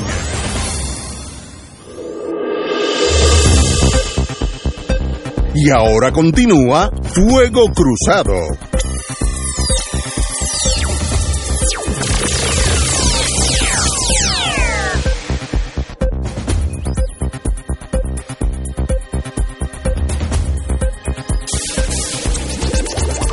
Regresamos, amigos y amigos. Bueno, vamos a entrar en el caso de que esta semana ha dado candela. Eh, Sixto George, eh, el señor se llama Sixto Jorge Díaz Colón, ha estado toda esta semana en la prensa eh, y sencillamente pues están saliendo todos los chichones que salen cuando pasa algo ilegal. Este señor le ofreció a Anthony Maceira, secretario de Asuntos Públicos, que le dijo, si tú me das 300 mil dólares y unos contratitos para balancear el día, eh, pues no vamos a divulgar, no, yo voy a encargarme de no divulgar el famoso chat, eh, eh, la segunda parte del chat, que tal vez ni existió, era un timador timando tal vez en el vacío, pero eso lo veremos prontamente. Eh, y sencillamente es un caso tan eh, espantoso en el sentido de lo que implica. Recordemos que aquí estamos un caso donde hay nuevos progresistas sobornando a nuevos progresistas. Extorsionando. Extorsionando, Sí. extorsionando, es la palabra. Es intramural, es entre los muchachos. Imagínate qué clase de outfit. Gracias a Dios que eran amigos. Todos estos son los de ellos. Al enemigo le hubieran tirado brea caliente por encima, no sé. Eh, y sencillamente es un caso muy, muy triste porque conlleva también eh, el- la, in- la- el- la acusación, el indictment, lee que parte de este dinero se iba a usar para este señor George, según la acusación, eh, detener o, tergiversar. Eso se llama, ah, en inglés se dice, ahí, spin, el spin, eh, eh, acercar la opinión pública según los intereses de, eh, de esa organización. Eso, esa palabra se usa mucho en Estados Unidos porque allá hay lo mismo. Eh, entonces, deja ver esa acusación y la prensa que sí había la posibilidad de que con ese dinero se pudiera detener o, o, eh, convencer a algunos eh, programas de radio eh, para poner la palabra clave que era a favor de- del que fuera, ¿no? Ayudar al gobernador a quedarse en el poder, etcétera, etcétera. Una cosa de tercer mundo, pero lo único que aquí está en blanco y negro. Estas no son especulaciones en el Colegio de Derecho, estos son casos bajo el Tribunal Federal. Eh, no sé ni qué más decir excepto qué pena, porque esto destapa la posibilidad que algunos comentaristas, algunos eh, hombres de, de la prensa eh, estén bajo la paga o la influencia indebida de intereses creados, porque aquí está en blanco y negro. Ah, que no funcionó, sí, muy bien. Que no se pagó, sí, muy bien. Pero la intención estaba allí de dame y, y yo arreglo esto en la prensa. Eh, Yello. Bueno, lo que hace este caso, por lo menos para mí, es que levanta un sinnúmero de interrogantes eh, sobre la pulcritud en la en, en nuestra en nuestra en nuestro quinto cuarto, cuarto poder porque será muy interesante saber o nos gustaría por lo menos a mí saber a quién era que el señor este Sisto George le iba a pagar para que o cubrieran positivamente a Rosselló o para que no lo cubrieran. Así que eh, levanta más interrogantes de lo que contesta y también obviamente eh, mantiene mantiene el chat como eje de, de, la corrupción de la de la, de la administración de, de Ricky Rosselló y, porque siguen los mismos involucrados todavía eh, en la discusión pública. Y, a mí me gustaría que esto se resolviera de una vez por, por todas y quizás nunca sabremos todo lo que sucedió. Pero hay obviamente aquí muchas preguntas que hay que contestar y yo espero que el procedimiento en el Tribunal Federal, ya que eh, Justicia Estatal nunca investigó, de hecho recuerdo a la ex gobernadora cuando era secretaria diciéndole a, al, secretario de la gobernación que era Raúl Maldonado no me envíe nada para acá que no que no quiero si me lo envía tengo que investigar y qué, qué, qué forma es esa de una secretaria de justicia comportarse o sea levanta muchas interrogantes también sobre nuestro departamento de justicia estoy totalmente de acuerdo esto es lo que implica es más serio que el caso en sí porque un caso de extorsión más en Puerto Rico en el FBI no hace mella pero aquí hay el, el poder de convencer los medios de, difusión pública de tergiversarlos, en inglés spinning, eh, doblarlos para la derecha cuando deberían ir para la izquierda. Y eso es más serio que el caso en sí.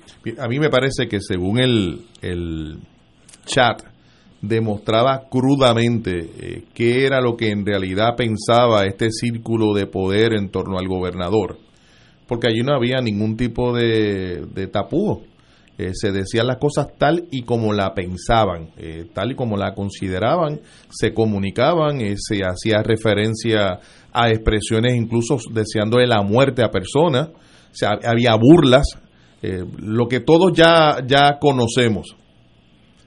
De otro lado, ahora el tema de la extorsión y de este caso lo que demuestra es el funcionamiento, ya no tanto el contenido del chat, el funcionamiento en relación con el manejo, con la manipulación de la opinión pública a través de personas contratistas del gobierno encargados de darle ese, ese giro, eso que llama eh, spinning, fue que mencionaste hace un rato, eh, ese, ese giro buscando alterar la opinión pública.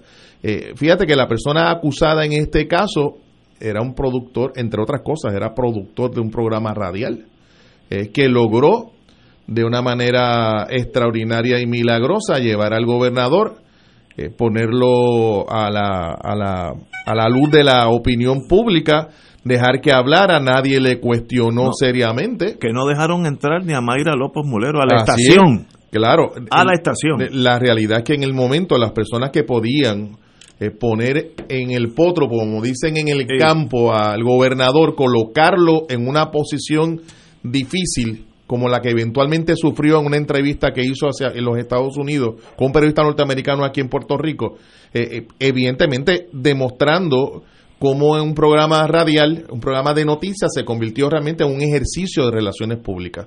Eh, y yo creo que eso es lo que demuestra, lo que demuestra esto. Es interesante que la misma persona que hizo esa gestión está extorsionando, según las autoridades federales, está extorsionando al propio gobernador a través del secretario de Asuntos Públicos, al mismo que estaba ayudando. O sea, es una, no es un problema intramural.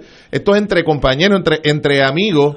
Eh, aquí hay un elemento que, que llama poderosamente la atención. Evidentemente, pues eh, esta persona estaba de, mismo, de una misma manera tratando de ayudar y de otra manera tratando de, ayudarse de buscarse unos ingresos, lo que dice la, el indictment, el pliego acusatorio es de 300 mil dólares manejados a través de contratos.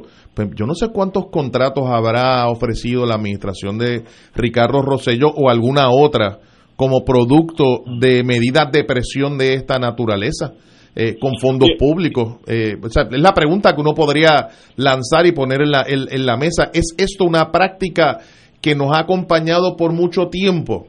Eh, el uso de fondos públicos desviados para diferentes funcionarios, diferentes personas, contratistas, eh, que de alguna manera ha intervenido con gobernantes, sea para hacerle favores personales, sea para hacerle favores político-partidistas, sea para ayudarles en su imagen pública o de alguna manera por una presión adicional, yo creo que esto es un tema muy serio, que, que va directamente, va, la- va al corazón de lo que debe ser la, la función pública. Estoy de acuerdo contigo. Y- Ignacio, pero también hay que decir y aclarar que el spin es obviamente algo que funciona en el gobierno y en la política, porque el spin simplemente es tratar de coger unos hechos y tratarle de darle la luz positiva desde tu perspectiva. Eso per se no es malo, porque el spin lo hacemos todos los días y lo hacen todos los políticos, y eso per se no es malo. Lo malo en este caso es que es por dinero, y eso sí que es ilegal. Así que ese es el problema, no es el spin per se. Eh, estoy de acuerdo contigo. Es, ahora, fíjate, a veces hay que pasar el tiempo, como en la vida, para que el Maví se ponga en su punto, fermente. Yo me acuerdo que estábamos aquí en la estación cuando vino el issue de que no dejaban a Mayra López Morero entrar a un programa. Yo ni sabía de qué estaban hablando. Y era que ese programa estaba arreglado para subirle la imagen al gobernador. Y entonces Mayra era una especie de potala a esa idea, porque si, si entraba la compañera, como sabemos cómo es, de inteligente y sagaz, pues va a buscar las preguntas inteligentes. Y entonces no la dejaron entrar a la estación que me estuvo, yo nunca he oído eso en mi vida. Y ahora se entiende por qué, porque aquello estaba todo arreglado y no querían una voz disidente, lo cual habla bien de Mayra López Mulero y habla mal de la estación, ¿sabes? Eso así de sencilla la vida es. Eh, Eh, Ignacio, Ignacio, sigo- la- la- lo mismo sucedió con esa entrevista que le hizo el New York Times a Rico Rosselló. Eso no fue que el New York Times tenía interés en, en entrevistar a Rosselló. Eso que Rosselló contrató a un relacionista para tratar de conseguir una entrevista del New York Times.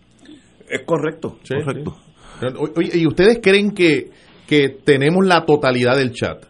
Eh, porque eh, es que a mí me, me parece que no, por, por los elementos de la extorsión. Cuando uno ve. Según el- este maestro había una segunda ronda. por eso, porque el, el chat duraba por un tiempo bastante limitado de tiempo. No sé si era una semana o varias semanas o varios meses. 800 páginas. Y eran 800 páginas. Pero el- cuando uno ve el- del día 1 al último día que se publica, no pasó Sí, tanto sí, tiempo. Sí, sí, estoy de acuerdo. Entonces, cuando uno mira el indictment, el pliego acusatorio, hay unas fechas que menciona la fiscalía en, en ese pliego acusatorio, eh, y hay unas en junio.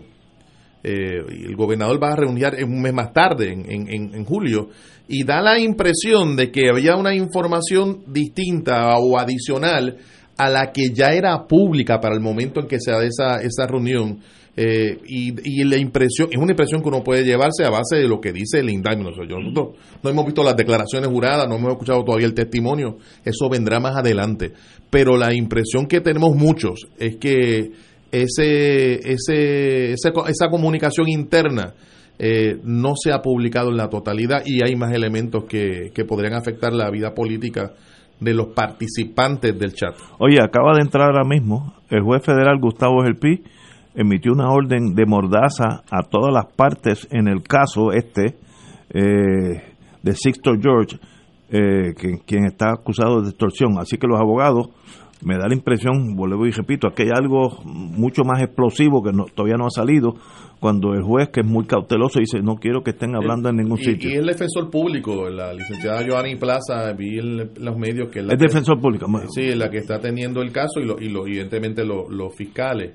Eh, evidentemente yo pre- presumo que el juez El Pi debe estar muy preocupado por obtener un jurado Sí. imparcial, ¿no? no Que no esté, digamos, Aquí hay algo más. incomodado por, el- por las noticias. Eh, eh, mi- Tú mi- que eres fiscal, ex fiscal, tú, tú sabes, Ignacio, digno, hay algo, tiene que haber algo más. Hay algo más porque llevar un caso solamente contra Sixto George, que es un fall guy, es irrelevante en el, en el ajedrez de la política, eh, me da la impresión que esto es el principio de una investigación que está corriendo sobre otras cosas que ni sabremos. Y, y por ahí puede explotar esto en, en Dios sabe pa- pa- para qué esquina. En la- en la- en la- se dice en el pie acusatorio de que a él lo entrevista el FBI en junio del 2019. Por tanto, la investigación tiene año y medio. O sea, no es que se está iniciando una investigación ahora y es muy probable que lo que se esté dando es que se esté acumulando prueba adicional que pueda servir a la fiscalía para llevar un caso sólido como lo, van a llevar al tribunal porque después de todo tienen que probar el caso más allá de toda duda razonable para que la unanimidad de un jurado adjudique la responsabilidad penal de quien vayan a acusar. E, ese, ese estándar de pruebas es un, estándar alto y presumo que la fiscalía debe estar muy preocupada en seleccionar a quién y cuándo radicar los cargos. La ventaja que tiene el FBI es que en este año y medio, estoy pensando ahora como fiscal, se han ido grabando miles de conversaciones en ese grupito miles. Yo tuve un caso, pero no era un caso de política, un caso clásico de droga. Y me entregaron una carpeta donde había esos disquitos. Y había literalmente cinco mil llamadas. Los, habían pasado casi dos años. ¿Sabes? Que esa maquinaria de interceptación es mortal. Mortal. Como me dijo mi querido amigo, que en paz descanse, el juez Pérez Jiménez, yo nunca he visto un abogado contrainterrogar una grabación. Eh, lo máximo que puede ser el abogado es pelear para que no entre en evidencia. Ahora, si entra en evidencia, la grabación es la grabación. Tú no puedes preguntarle al, al que está hablando que, eh, mire, usted está seguro de esto, ¿no? Sale allí, el jurado lo escucha y eso es mortal, porque es la palabra del señor que está allí sentado diciendo todo lo contrario a la tesis de él hasta ese momento. ¿Por, qué el extorsionado, que en este caso era Rosselló, no hizo una denuncia al departamento es buena pregunta eh, no sé no, no, pues creo que es una pregunta pertinente sí, sí. importante y por qué el gobernador cuando se enteró de este chisme no llamó a la secretaria de justicia y dijo mire está pasando eso investiguen, investiguen que para eso es que está justicia si no están de más ¿sabes? Eh, bueno anyway Yello Vamos a una pausa porque me sube la bilirrubina. Vamos, son las 6 y 20, vamos a una pausa, amigos.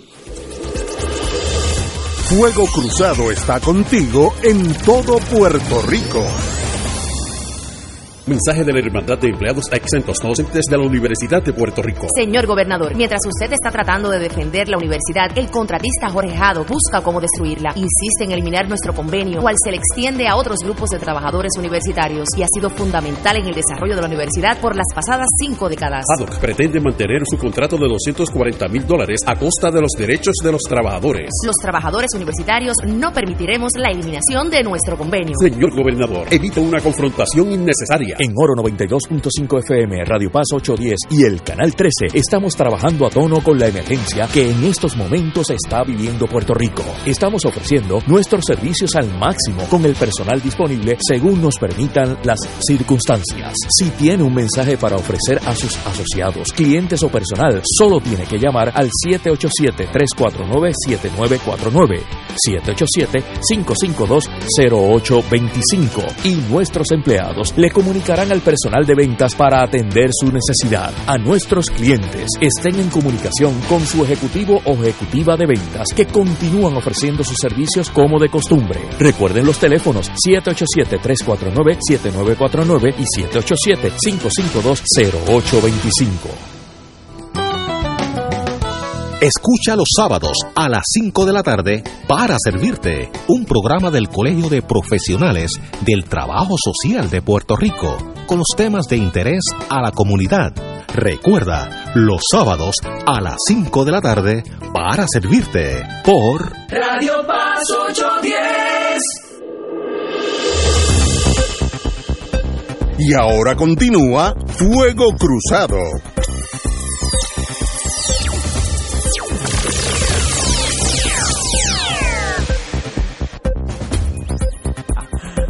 Regresamos, amigos y amigas, a Fuego Cruzado. Bueno, eh, las noticias continúan.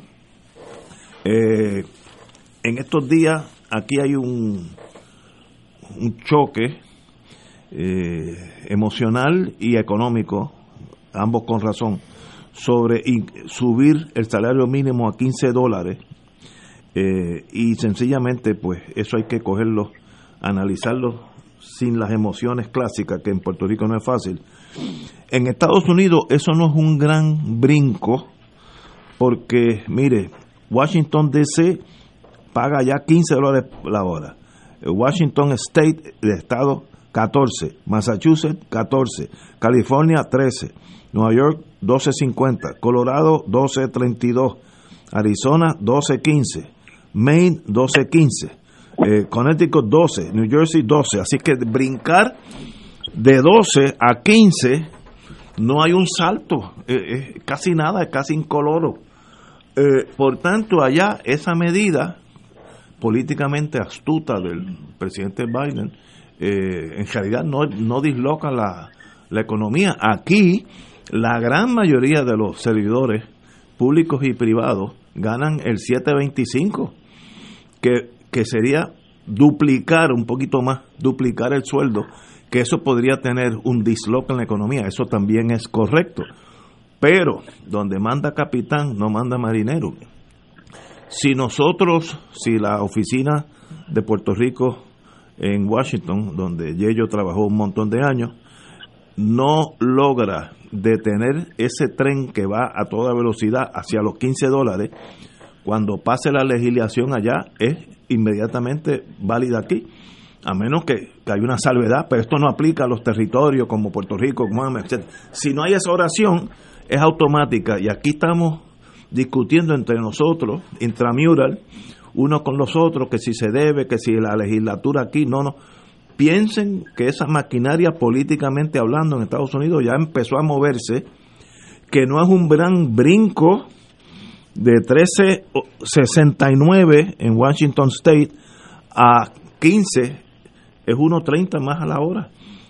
Pues aquí, aquí sería 7.55, eh, 75 la hora, más de los... De, así que así, aquí sí afecta. ¿Qué se puede hacer si algo? Yo, tú estuviste por allá, yo no. Bueno, mira, Ignacio, yo creo que tenemos una percepción por la por, por la publicidad que ha habido utilizando la cifra de 15 dólares. Pero la realidad es que el proyecto que radicó el senador Bernie Sanders en el Senado y un grupo de demócratas en la Cámara no le, no no sube el sueldo de salario mínimo a 15 dólares mañana. Ah, sí, es escalonado. Es escalonado, así que Correcto. 15 dólares en el 2025. In, in, inicialmente el aumento sería de 7.25 a nueve y medio y por lo que yo he visto y he leído de los economistas de Puerto Rico y hoy una entrevista que le hicieron en el periódico al primer ejecutivo del Banco Popular, nueve y medio debería de ser algo aceptable porque vi economistas hablando de ocho y medio, ocho setenta y cinco, nueve y medio no está muy lejos de eso. Así que y el Banco Popular está pagando 13 dólares la, el mínimo, según el, dijo el señor Álvarez. Así que nueve y medio es algo alcanzable. Además de eso, yo creo que se le debe justicia salarial a las personas que, que dependen de propina. A eso en la actualidad solamente se le paga 2 dólares con 13 centavos. Increíble. El proyecto de Bernie Sanders llevaría a esos señores no a un gran sueldo por hora, sino a 4.95 la hora, que todavía sigue siendo una porquería. Mm. Particularmente en esta época de pandemia, cuando las propinas escasean, porque no hay clientes en la misma manera que habían clientes antes de la pandemia en los restaurantes. También hay otro sector hay que atender, que este no sé cómo lo atiende el proyecto de, los demócratas en el Senado, que es el área agrícola. La ley estipula, el ley salario mínimo, que aquellos que recogen frutos a mano en un contrato diario se le paga un max, un mínimo de 5 dólares con 8 centavos. Y a eso también hay que aumentarle el sueldo. Por eso es que aquí se ingeniaron el que no se, el, que pudieran continuar recibiendo eh, cupones de alimentos, por decirlo de esa manera, para que pudieran obviamente tratar de reclutar con ese incentivo adicional manos para recoger café, y para recoger otros frutos agrícolas que necesitamos para, obviamente, sobrevivir. Así que yo me preocupa que se enfatice eh, en, el, en, la, en la discusión pública lo de los 15 dólares, porque lo de los 15 dólares es para el 2025. Así que nueve y medio, que es el efecto inicial, yo creo que es algo razonable. Y lo otro que hay que decir es, porque he visto a Pierluisi con mucho ánimo de aceptar eso. Bueno, yo voy un paso más allá y le digo al señor Pierluisi, radique un proyecto de administración. Usted no tiene que esperar a que el Congreso apruebe el proyecto. Esa es una de las pocas áreas que todavía la colonia puede actuar sin ningún tipo de problema. Hay un proyecto ya en la Cámara que, que levanta el salario mínimo a ocho y medio. Bueno, ocho y media se queda un dólar por debajo de lo que está proponiendo el, el presidente Biden y sus congresistas demócratas en la Cámara y el Senado. Pues mire, proceda, adelante ese paso que ya viene por ahí, no espere al gobierno federal porque el gobierno federal va a tener un problema, podría tener un problema si Biden insiste en que los republicanos aprueben ese proyecto porque ese el salario mínimo está incluido en el lo que llama allá el COVID Relief Bill, o sea, el proyecto para dar los 1.200, 1.400 dólares y todo el dinero como resultado del COVID. Están incluyendo esa disposición del salario mínimo en ese proyecto, que es algo un poco irregular. Claro, en, el Senado de los Estados Unidos no existe la regla de que el tema los se pueden se pueden atender temas que no son hermanos. En la Cámara sí existe esa esa limitación, no así en el Senado. Por lo tanto, pueden incluir lo que ellos les dé la gana. Y si los republicanos no cooperan, pues entonces van a, a, utilizar el, el mecanismo de la reconciliación presupuestaria que no necesitan los 60 votos que necesitaría legislación usualmente. Así que con la mayoría y uno que tienen los demócratas en el Senado, lo mm. aprueban y lo podrían aprobar en, un par de semanas. A, mí me parece que, es importante también destacar que en estos estados que mencionaste, eh, el salario promedio es mayor al salario mínimo. Por tanto, el aumento, el aumento en el salario mínimo no necesariamente eh, afecta a la mayoría de la población. En Puerto Rico la historia es distinta. En Puerto Rico ese salario mínimo se convierte en, el, máximo. en el máximo y en el promedio. De hecho, aquí se está dando un fenómeno, se han dado varios fenómenos sociológicos interesantes precisamente producto de ese tipo de, de economía, de precariedad. Y uno, por ejemplo, es que en Puerto Rico ya vemos personas que a pesar de que tienen salario, a pesar de que tienen ingresos, a pesar de que trabajan, están viviendo bajo el nivel de pobreza. Eh, muchas veces se asociaba el nivel de pobreza a desempleados. En el caso nuestro tenemos una cantidad extraordinaria de personas que su salario es insuficiente como para llegar al nivel mínimo que el mismo gobierno de Estados Unidos ha identificado como el nivel de pobreza. Pero hay un elemento adicional y tiene que ver con nuestra juventud. Y hay cantidad de jóvenes eh, universitarios que están buscando trabajo, cantidad de jóvenes que han terminado su carrera universitaria, han regresado del ejército, han terminado las carreras vocacionales, eh, las oportunidades de empleo son pocas y mal pagadas y muchos terminan trabajando en este mercado que laboral que tenemos en Puerto Rico para mucho de nuestra juventud que son mercados de ofrecimiento de, de trabajo de tarea parcial, lo que llaman el part-time.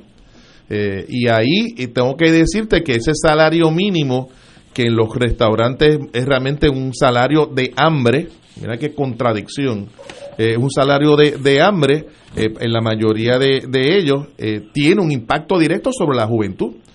Y tiene otro impacto adicional, que sería el tercero que me gustaría destacar, el asunto de la rentabilidad del trabajo. Para algunas personas, y hay, estudios económicos que lo han demostrado, es mejor no trabajar y depender de la asistencia social del gobierno, porque con el salario que reciben estarían en igual o peor eh, posición económica, en términos de, de vivienda, en términos de, de plan médico, en términos de, de alimentación, porque entonces no cualificarían ni para los cupones de alimentos, ni para el plan de la tarjeta del Estado, ni para subsidios de vivienda. Eh, me parece a mí que mirando el problema desde esa óptica, la consideración a un aumento del salario mínimo, yo no digo que, que, sea buena idea, yo digo que es la idea que hay que, hay que, hay que trabajar de inmediato y próximamente. Eh, naturalmente tendrá consecuencias contra los, eh, en relación con los pequeños comerciantes que tienen uno, dos, tres empleados.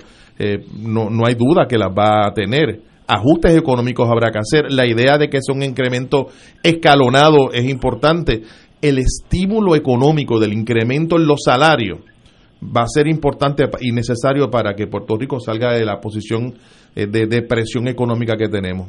Me parece que, que, en ese sentido hay que considerar muy seriamente el asunto del aumento del salario mínimo. Yo estoy de acuerdo, yo creo que hay, hay que 7.25 es bajísimo eh, y como dijo Diego, como eso es escalonado, no creo que haya eh, gran trauma digo, los comerciantes siempre les gustaría mantener el, el, salario mínimo en cero, si posible, porque si hubiera esclavitud, la ganancia era mayor. Pero también quisieran tener empleados estables. Estables y, productivos. y productivos y contentos. La idea de que tienes un empleado ahora, lo vas formando, lo vas trabajando, le vas dando mayor conocimiento del funcionamiento del negocio y en cuanto ve una posibilidad de un trabajo por 25 centavos más la hora, se va a ir. Y, eso tiene consecuencias en relación con la misma negocio. Esperemos. tú tienes, tú, tú tienes que poder valorar tu mayor activo, que es el recurso humano. Estoy de acuerdo. De una manera, de una manera eh, racional e inteligente para que tu negocio prospere y puedas ingresar a las páginas de esas de, todos los años resumen los patronos exitosos los patronos exitosos le pagan bien a sus empleados en Estados Unidos uno de los patronos más exitosos es Costco. Y en Costco le pagan bien a sus empleados, mucho por encima del mínimo federal.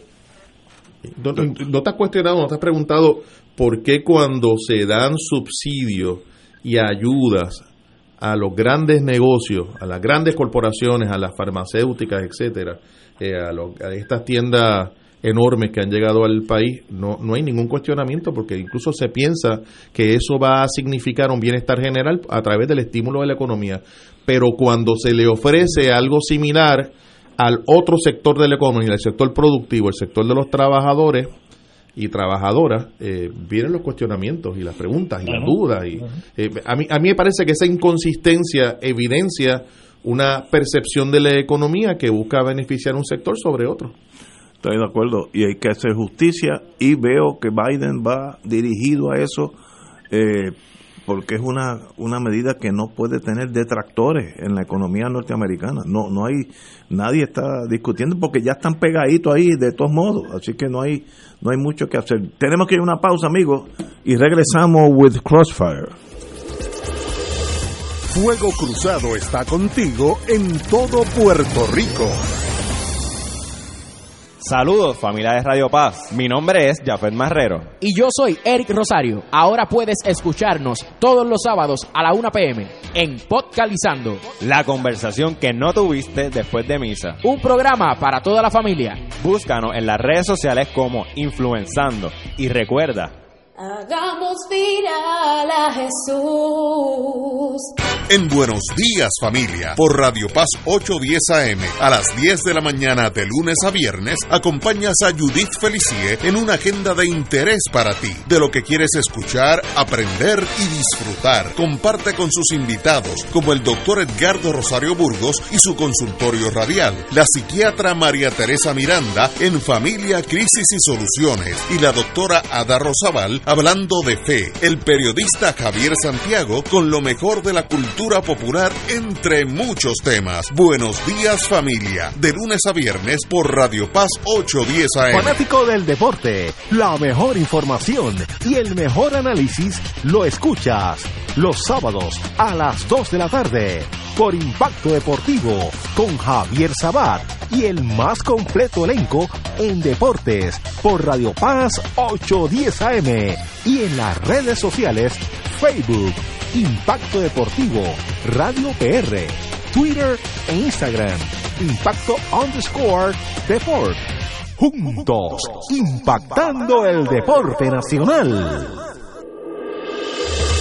Fuego Cruzado, el programa de más credibilidad en la radio puertorriqueña, es ahora la tribuna abierta de análisis noticioso, con diversas perspectivas que exploran el trasfondo de lo que acontece a diario y cómo nos afecta. Escucha Ignacio Rivera y sus panelistas invitados de lunes a viernes en Fuego Cruzado en transmisión diferida a las 10 de la noche por Oro 92.5 FM. Y ahora continúa Fuego Cruzado.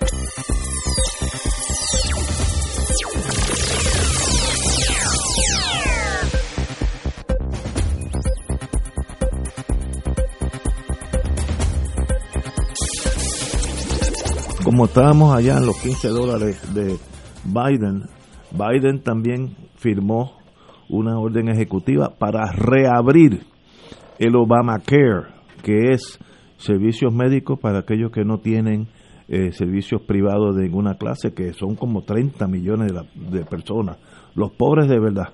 En Estados Unidos, según Trump, pues mala suerte si no tienen un seguro allá ellos. Sochi's Life. Sochi's Life y, y eh, Obama, que fue un presidente extraordinario, creó Obamacare, que es, se le pide un poquito de dinero a todos los que contribuimos y con eso se pagan el servicio médico a los indigentes.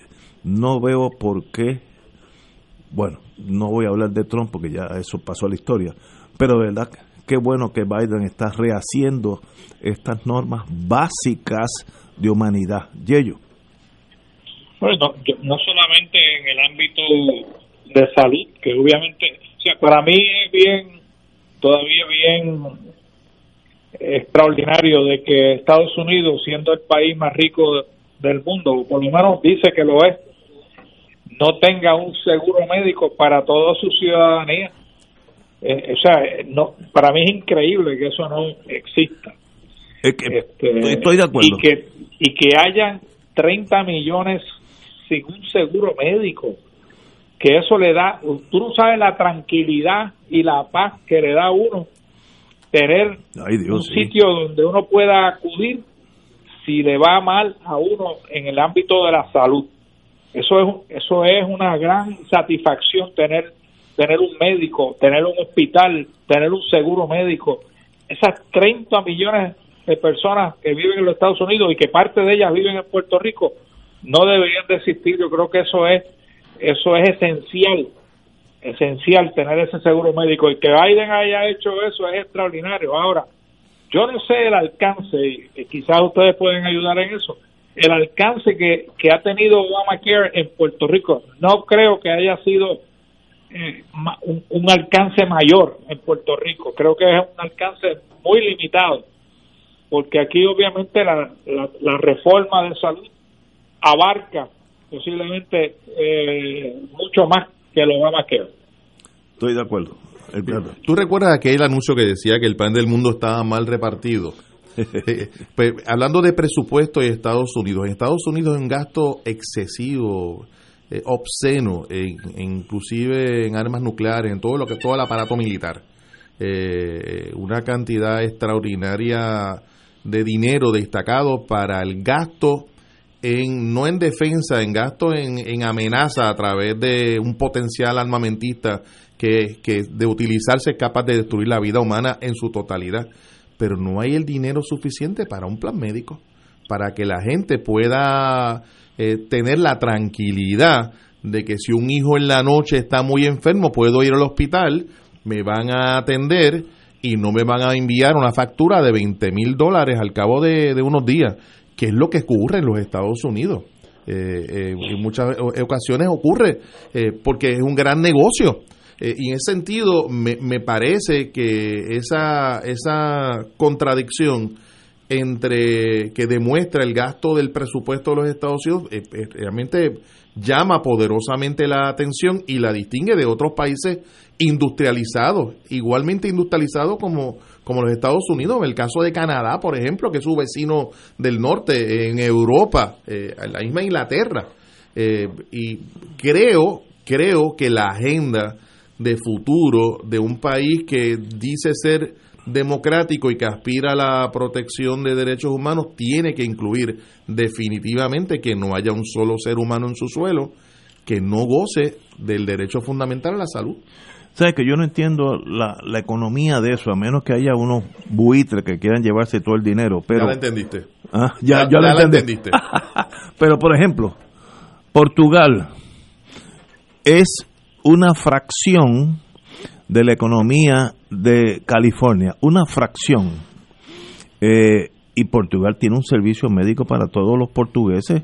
Eh, Italia lo mismo, España, Alemania, toda Europa, eh, los países antes que eran de- del bloque soviético, que ahora son repúblicas Bueno, también. aquí los CDT, que los CDT en Puerto y, Rico. y, y Puerto Ri- y Estados Unidos con como dije yo no sé cuántas veces Estados Unidos es más grande la economía que Portugal pero estoy se- si digo mil veces no tal vez no estoy muy errado no tiene un servicio eso no lo entiendo a menos que sean esas taras emocionales que tienen algunos países que no pueden manejar eso eh, que piensan que darle servicio gratuito a, todos los americanos es algo sinful, algo que está mal hecho, porque él debe trabajar para tener su seguro. No sé, la psicología esa no sé.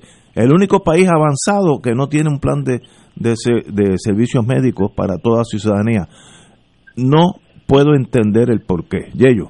Pero, pero mira, en Europa no solamente para los ciudadanos y los residentes. Yo estuve de visita hace como 10 años atrás con unos amigos a Francia y uno de los amigos se, se puso malo y tuvo que ir a, emergencia a un hospital francés eh, y la factura lo atendieron, lo estabilizaron, le hicieron los exámenes necesarios y nada, lo dieron de alta. La factura, cero. Te dijeron que no debía nada. Así que no solamente es para los residentes, es también para los visitantes que estén allí. Increíble. Eh, así que eh, para mí es increíble. Que Estados Unidos, a cambio, para, para darte un ejemplo personal, yo estuve en Orlando hace unos años atrás, me sentí mal, no había un hospital de veteranos cerca, tuve que ir a una a una oficina, una oficina privada, saqué mi tarjeta de Medicare Advantage, no voy a decir cuál, eh, y le dijeron, nosotros no aceptamos eso aquí, señor. Y yo le digo, ¿cuánto vale la consulta médica? 500 dólares, flaco, 500 dólares. Mira, me sentí muy bien inmediatamente y le dije muchas gracias y me fui. Extraordinario. Oye, eh, bueno, te- vamos a una pausa, que ya son las 7 menos cuarto, y regresamos. Tengo que hablar de la estadidad y Puerto Rico. Vamos a hablar.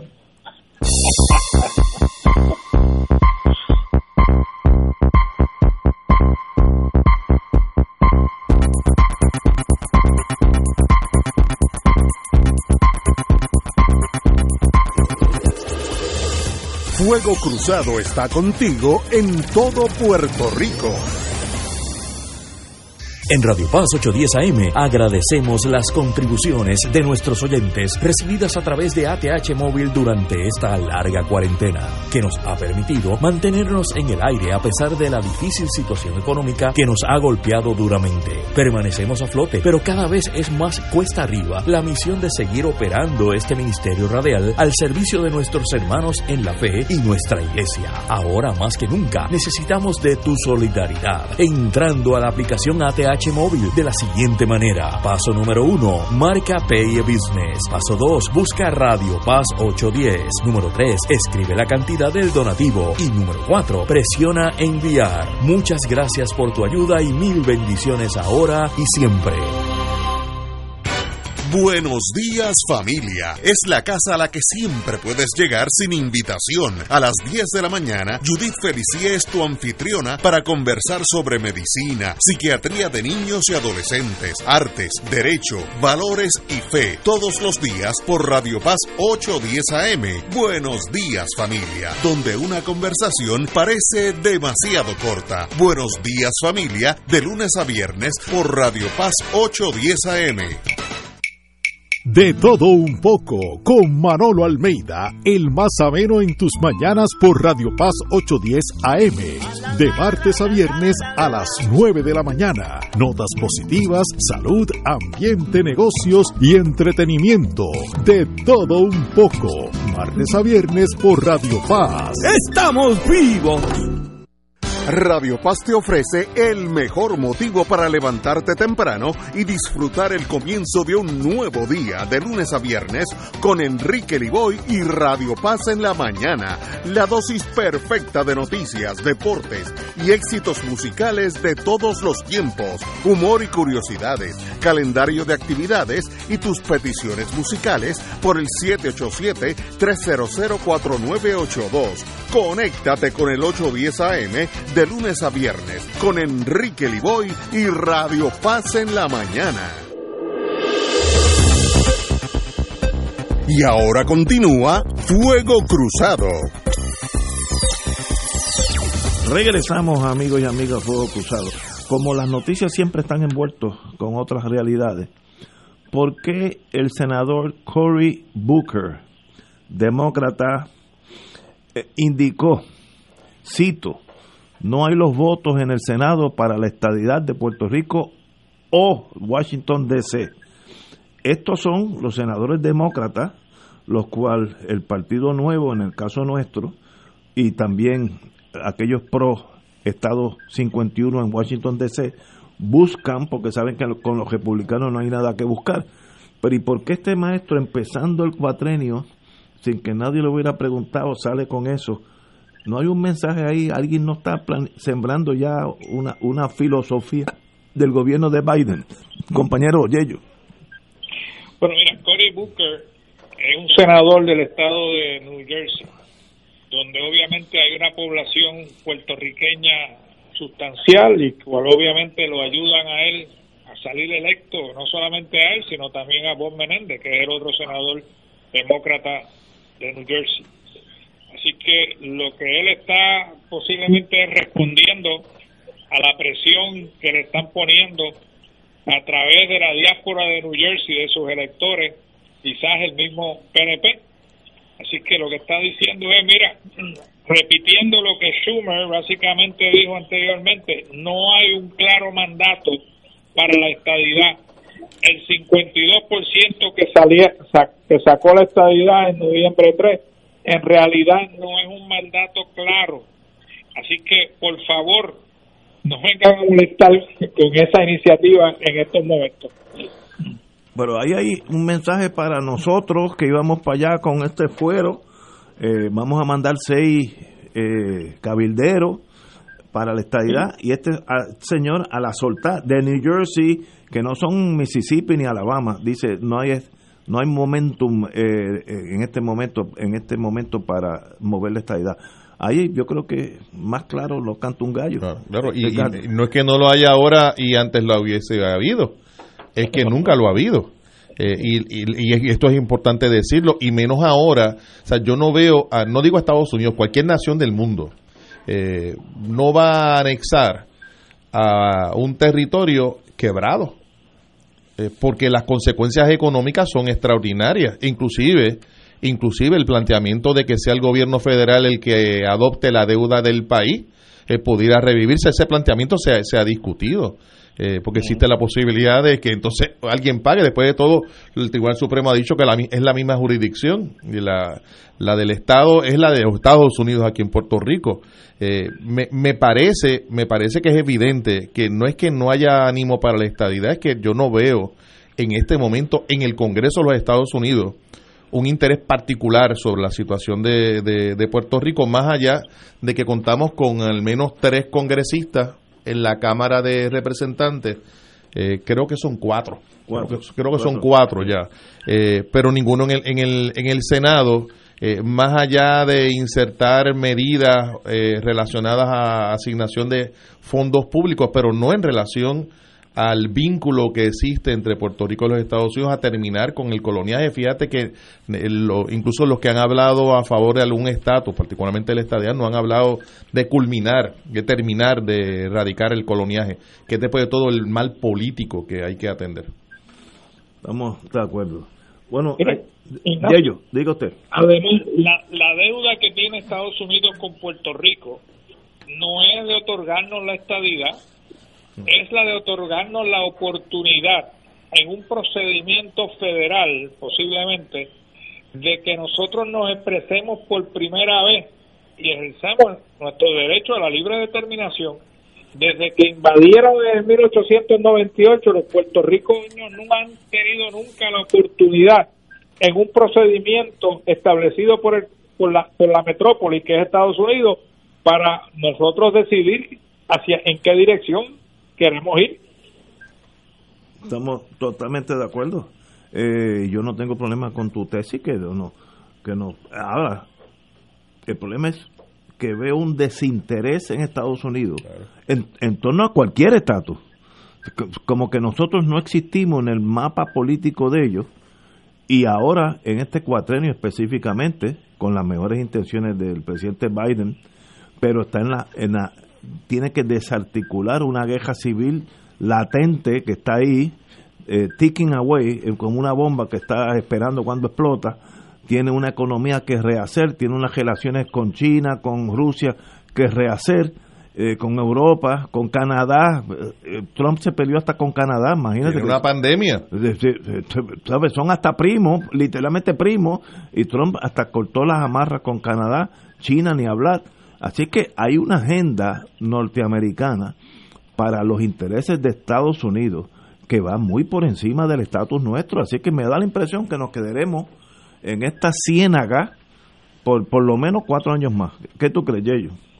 Y vamos y vamos a gastar 6.8 millones de dólares en elegir a unos señores y señoras que lo único que van a hacer es caminar por los pasillos del Capitolio entregando papelitos en cada oficina y diciéndole a los, los que los reciben allí, muchas gracias, se lo daré al congresista para que lo considere. Eso por un lado. En adición a eso, le vamos a pagar un sueldo de casi un millón de dólares a esas seis personas para que hagan nada básicamente durante cuatro años. Entonces tú, yo me pregunto, justifica esa esa actitud que nosotros hagamos lo que Pierluisi quiere hacer en mayo y elegir a esos seis señores y señoras. Hombre, no, chicos. Yo estoy de acuerdo con ustedes. Yo creo que eso es. Digo, no tengo problema que manden seis, pueden mandar 60 con fondos del PNP. Claro. Así, pues ahí sí que no hay tutía, van a hacer lo que quieran. Pero yo veo hasta un punto legal constitucional. Si yo soy miembro del PIB, ¿por qué yo tengo que con mis contribuciones ayudar a mandar seis cangrimanes en pro de la estadidad o pro de Lela, lo que tú quieras? Yo, miembro del, de- del independentismo puertorriqueño, yo creo que eso es eh, un taking, el, gobierno te quita una eh, in- inconstitucionalmente un dinero porque tú no has en ningún momento eh, esbozado tu preferencia política pero tienes que construir de todos modos para una de las tres o cuatro opciones que tenemos yo atacaría por ahí por la inconstitucionalidad ¿Y de dónde van a sacar el dinero para este proceso electoral y para sostener el trabajo de estos cabilderos estadistas? Es porque se ha hablado recientemente, el gobernador mencionó de que se le permitiera utilizar unos fondos que estaban destinados para ayuda humanitaria en el contexto de las catástrofes que ha tenido Puerto Rico. Eh, y sería catastrófico que eso fuera de esa de esa de esa manera porque la urgencia no digo la necesidad la urgencia de recursos para la familia puertorriqueña en este momento tan difícil es tan extraordinaria que mover un centavo de ahí para tener algo que no tiene ninguna posibilidad un acto desde una perspectiva de política pública un acto de responsabilidad.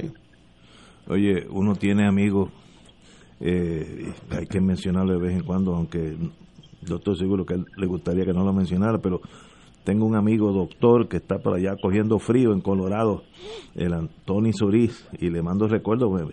Él manda comentarios muy muy acertados en torno al, tema que estamos hablando, los diferentes temas. Así que, Turiz, no salgas para afuera que está nevando, cógelo suave. Espérate unos meses en lo que sale el sol, pero sabe que se te quiere mucho y siempre estás en nuestro corazón. Bueno, tenemos unos, tenemos que irnos. Oh, me han dicho que íbamos a hablar eh, es más, lo voy a hablar. Francisco Rosado Colomer, el presidente de la Comisión Estatal de Elecciones, dijo en, en, en unas vistas que reconoce que hubo errores humanos, falta de entrenamiento. Qué bueno que la gente me hable así. Mire, en las elecciones hubo errores humanos y, y la base fue que no estaban entrenados. Bueno, porque si lo dice se puede corregir para la próxima. El problema con los políticos es que todo está bien, es que nunca corrigen nada y sigue todo mal. Así que felicito. Bueno, depende si estás en mayoría o minoría. Exactamente, exactamente. Pero como estábamos supuestos, estamos supuestos a ser una democracia, supuesto. Señores, y ellos, y Edgardo Cuídate. Román, qué bueno estar aquí con Saludos. ustedes. Hasta el lunes, hermano. Si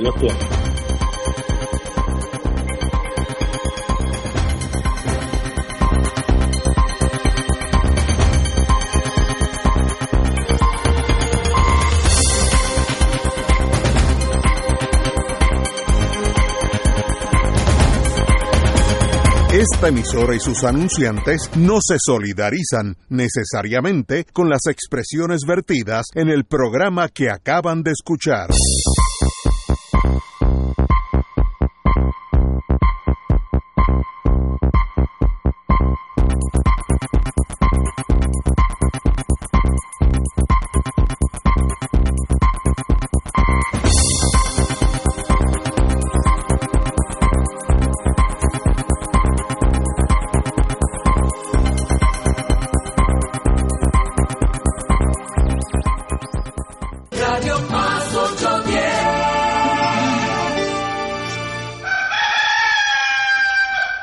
La hora de reactivar el fervor católico y agradecer las bendiciones divinas. De regreso al santuario en persona para la misa de madrugadores desde las 5 y 30 de la mañana. La convocatoria es para reunirnos implementando todos los protocolos y distanciamiento social que garantice nuestra seguridad y no represente peligro para la salud en las amplias facilidades del Santuario Nacional de Nuestra Señora, Madre de la Divina Providencia en Cupey. Nos congregaremos con las debidas precauciones el sábado 6 de febrero a las 5 y 30 de la mañana. Misa de madrugadores de regreso al santuario. Para detalles accede a nuestra página en Facebook o llama al 787-646-9448. Transmisión radial por Radio Paz 810 AM y Radio Paz 810.com. Oro 92.5 FM. Radio Oro FM.com. Cada sábado de 9 a 11 de la mañana tendrás un encuentro con De Frente con la Verdad, donde se discuten asuntos que tocan de cerca la actualidad en todas sus perspectivas, las historias que afectan a tu diario vivir, estos y otros temas analizados desde el punto de vista evangélico. De Frente con la Verdad, todos los sábados de 9 a 11 de la mañana por Radio Paz 810. Hay un retiro que nació aquí, en Puerto Rico donde yo nací. El nombre del Papa que renovó nuestra iglesia, acercándola más a los fieles, sirve de inspiración a un movimiento que le honra y da testimonio de fe los lunes a las 7 y 30 de la noche. Un ministerio espiritual que nos hermana. Movimiento Juan 23 te informa. Ahora los lunes a las 7 y 30 de la noche por Radio Paz 810. Bendita Ocari. Al encuentro de Jesús Eucaristía, reflexiones del Evangelio, vida de santos, diálogos de fe y mucho más. Este y todos los sábados a las 4 de la tarde por aquí, por Radio Paz 810 AM. Auspicia Librería San Damián Dorado 459-8406. Al encuentro de Jesús Eucaristía por Radio Paz 810. Hay un muchacho. No te pierdas todos los sábados de 12 a 12 y 30 de la tarde el programa del Comité Arquidiocesano de Corresponsabilidad de la Arquidiócesis de San Juan de Puerto Rico. Cinco panes y dos peces para amar al Señor con todo lo que somos y tenemos. Cinco panes y dos peces, sábados a las 12 del mediodía por Radio Paz 810 AM.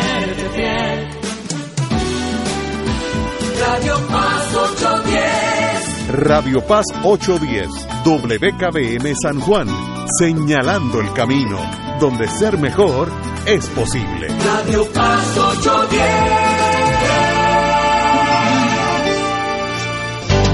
Reza del rosario con devoción y la paz alcanzamos para el corazón. Por eso contemplemos la vida de Jesús, desde su bautismo nos irradia con su luz.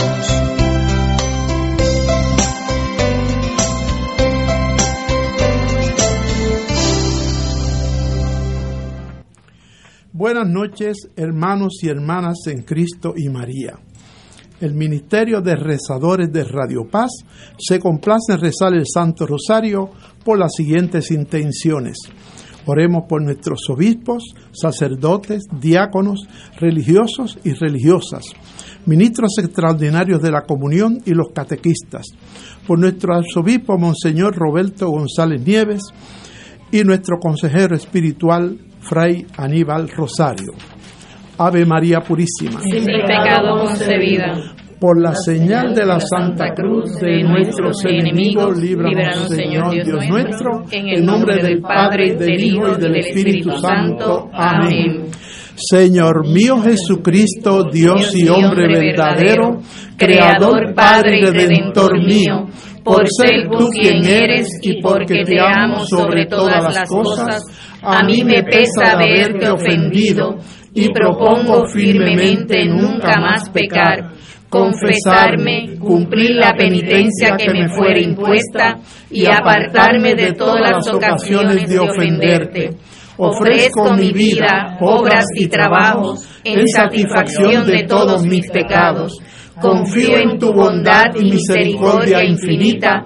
Me perdonarás por los méritos de tu preciosísima sangre, pasión y muerte, y me darás gracias para enmendarme y para perseverar en tu santo servicio hasta el fin de mi vida. Amén. Ofrecimiento. Virgen Santísima, purifica mis labios y mi corazón para rezar devotamente este rosario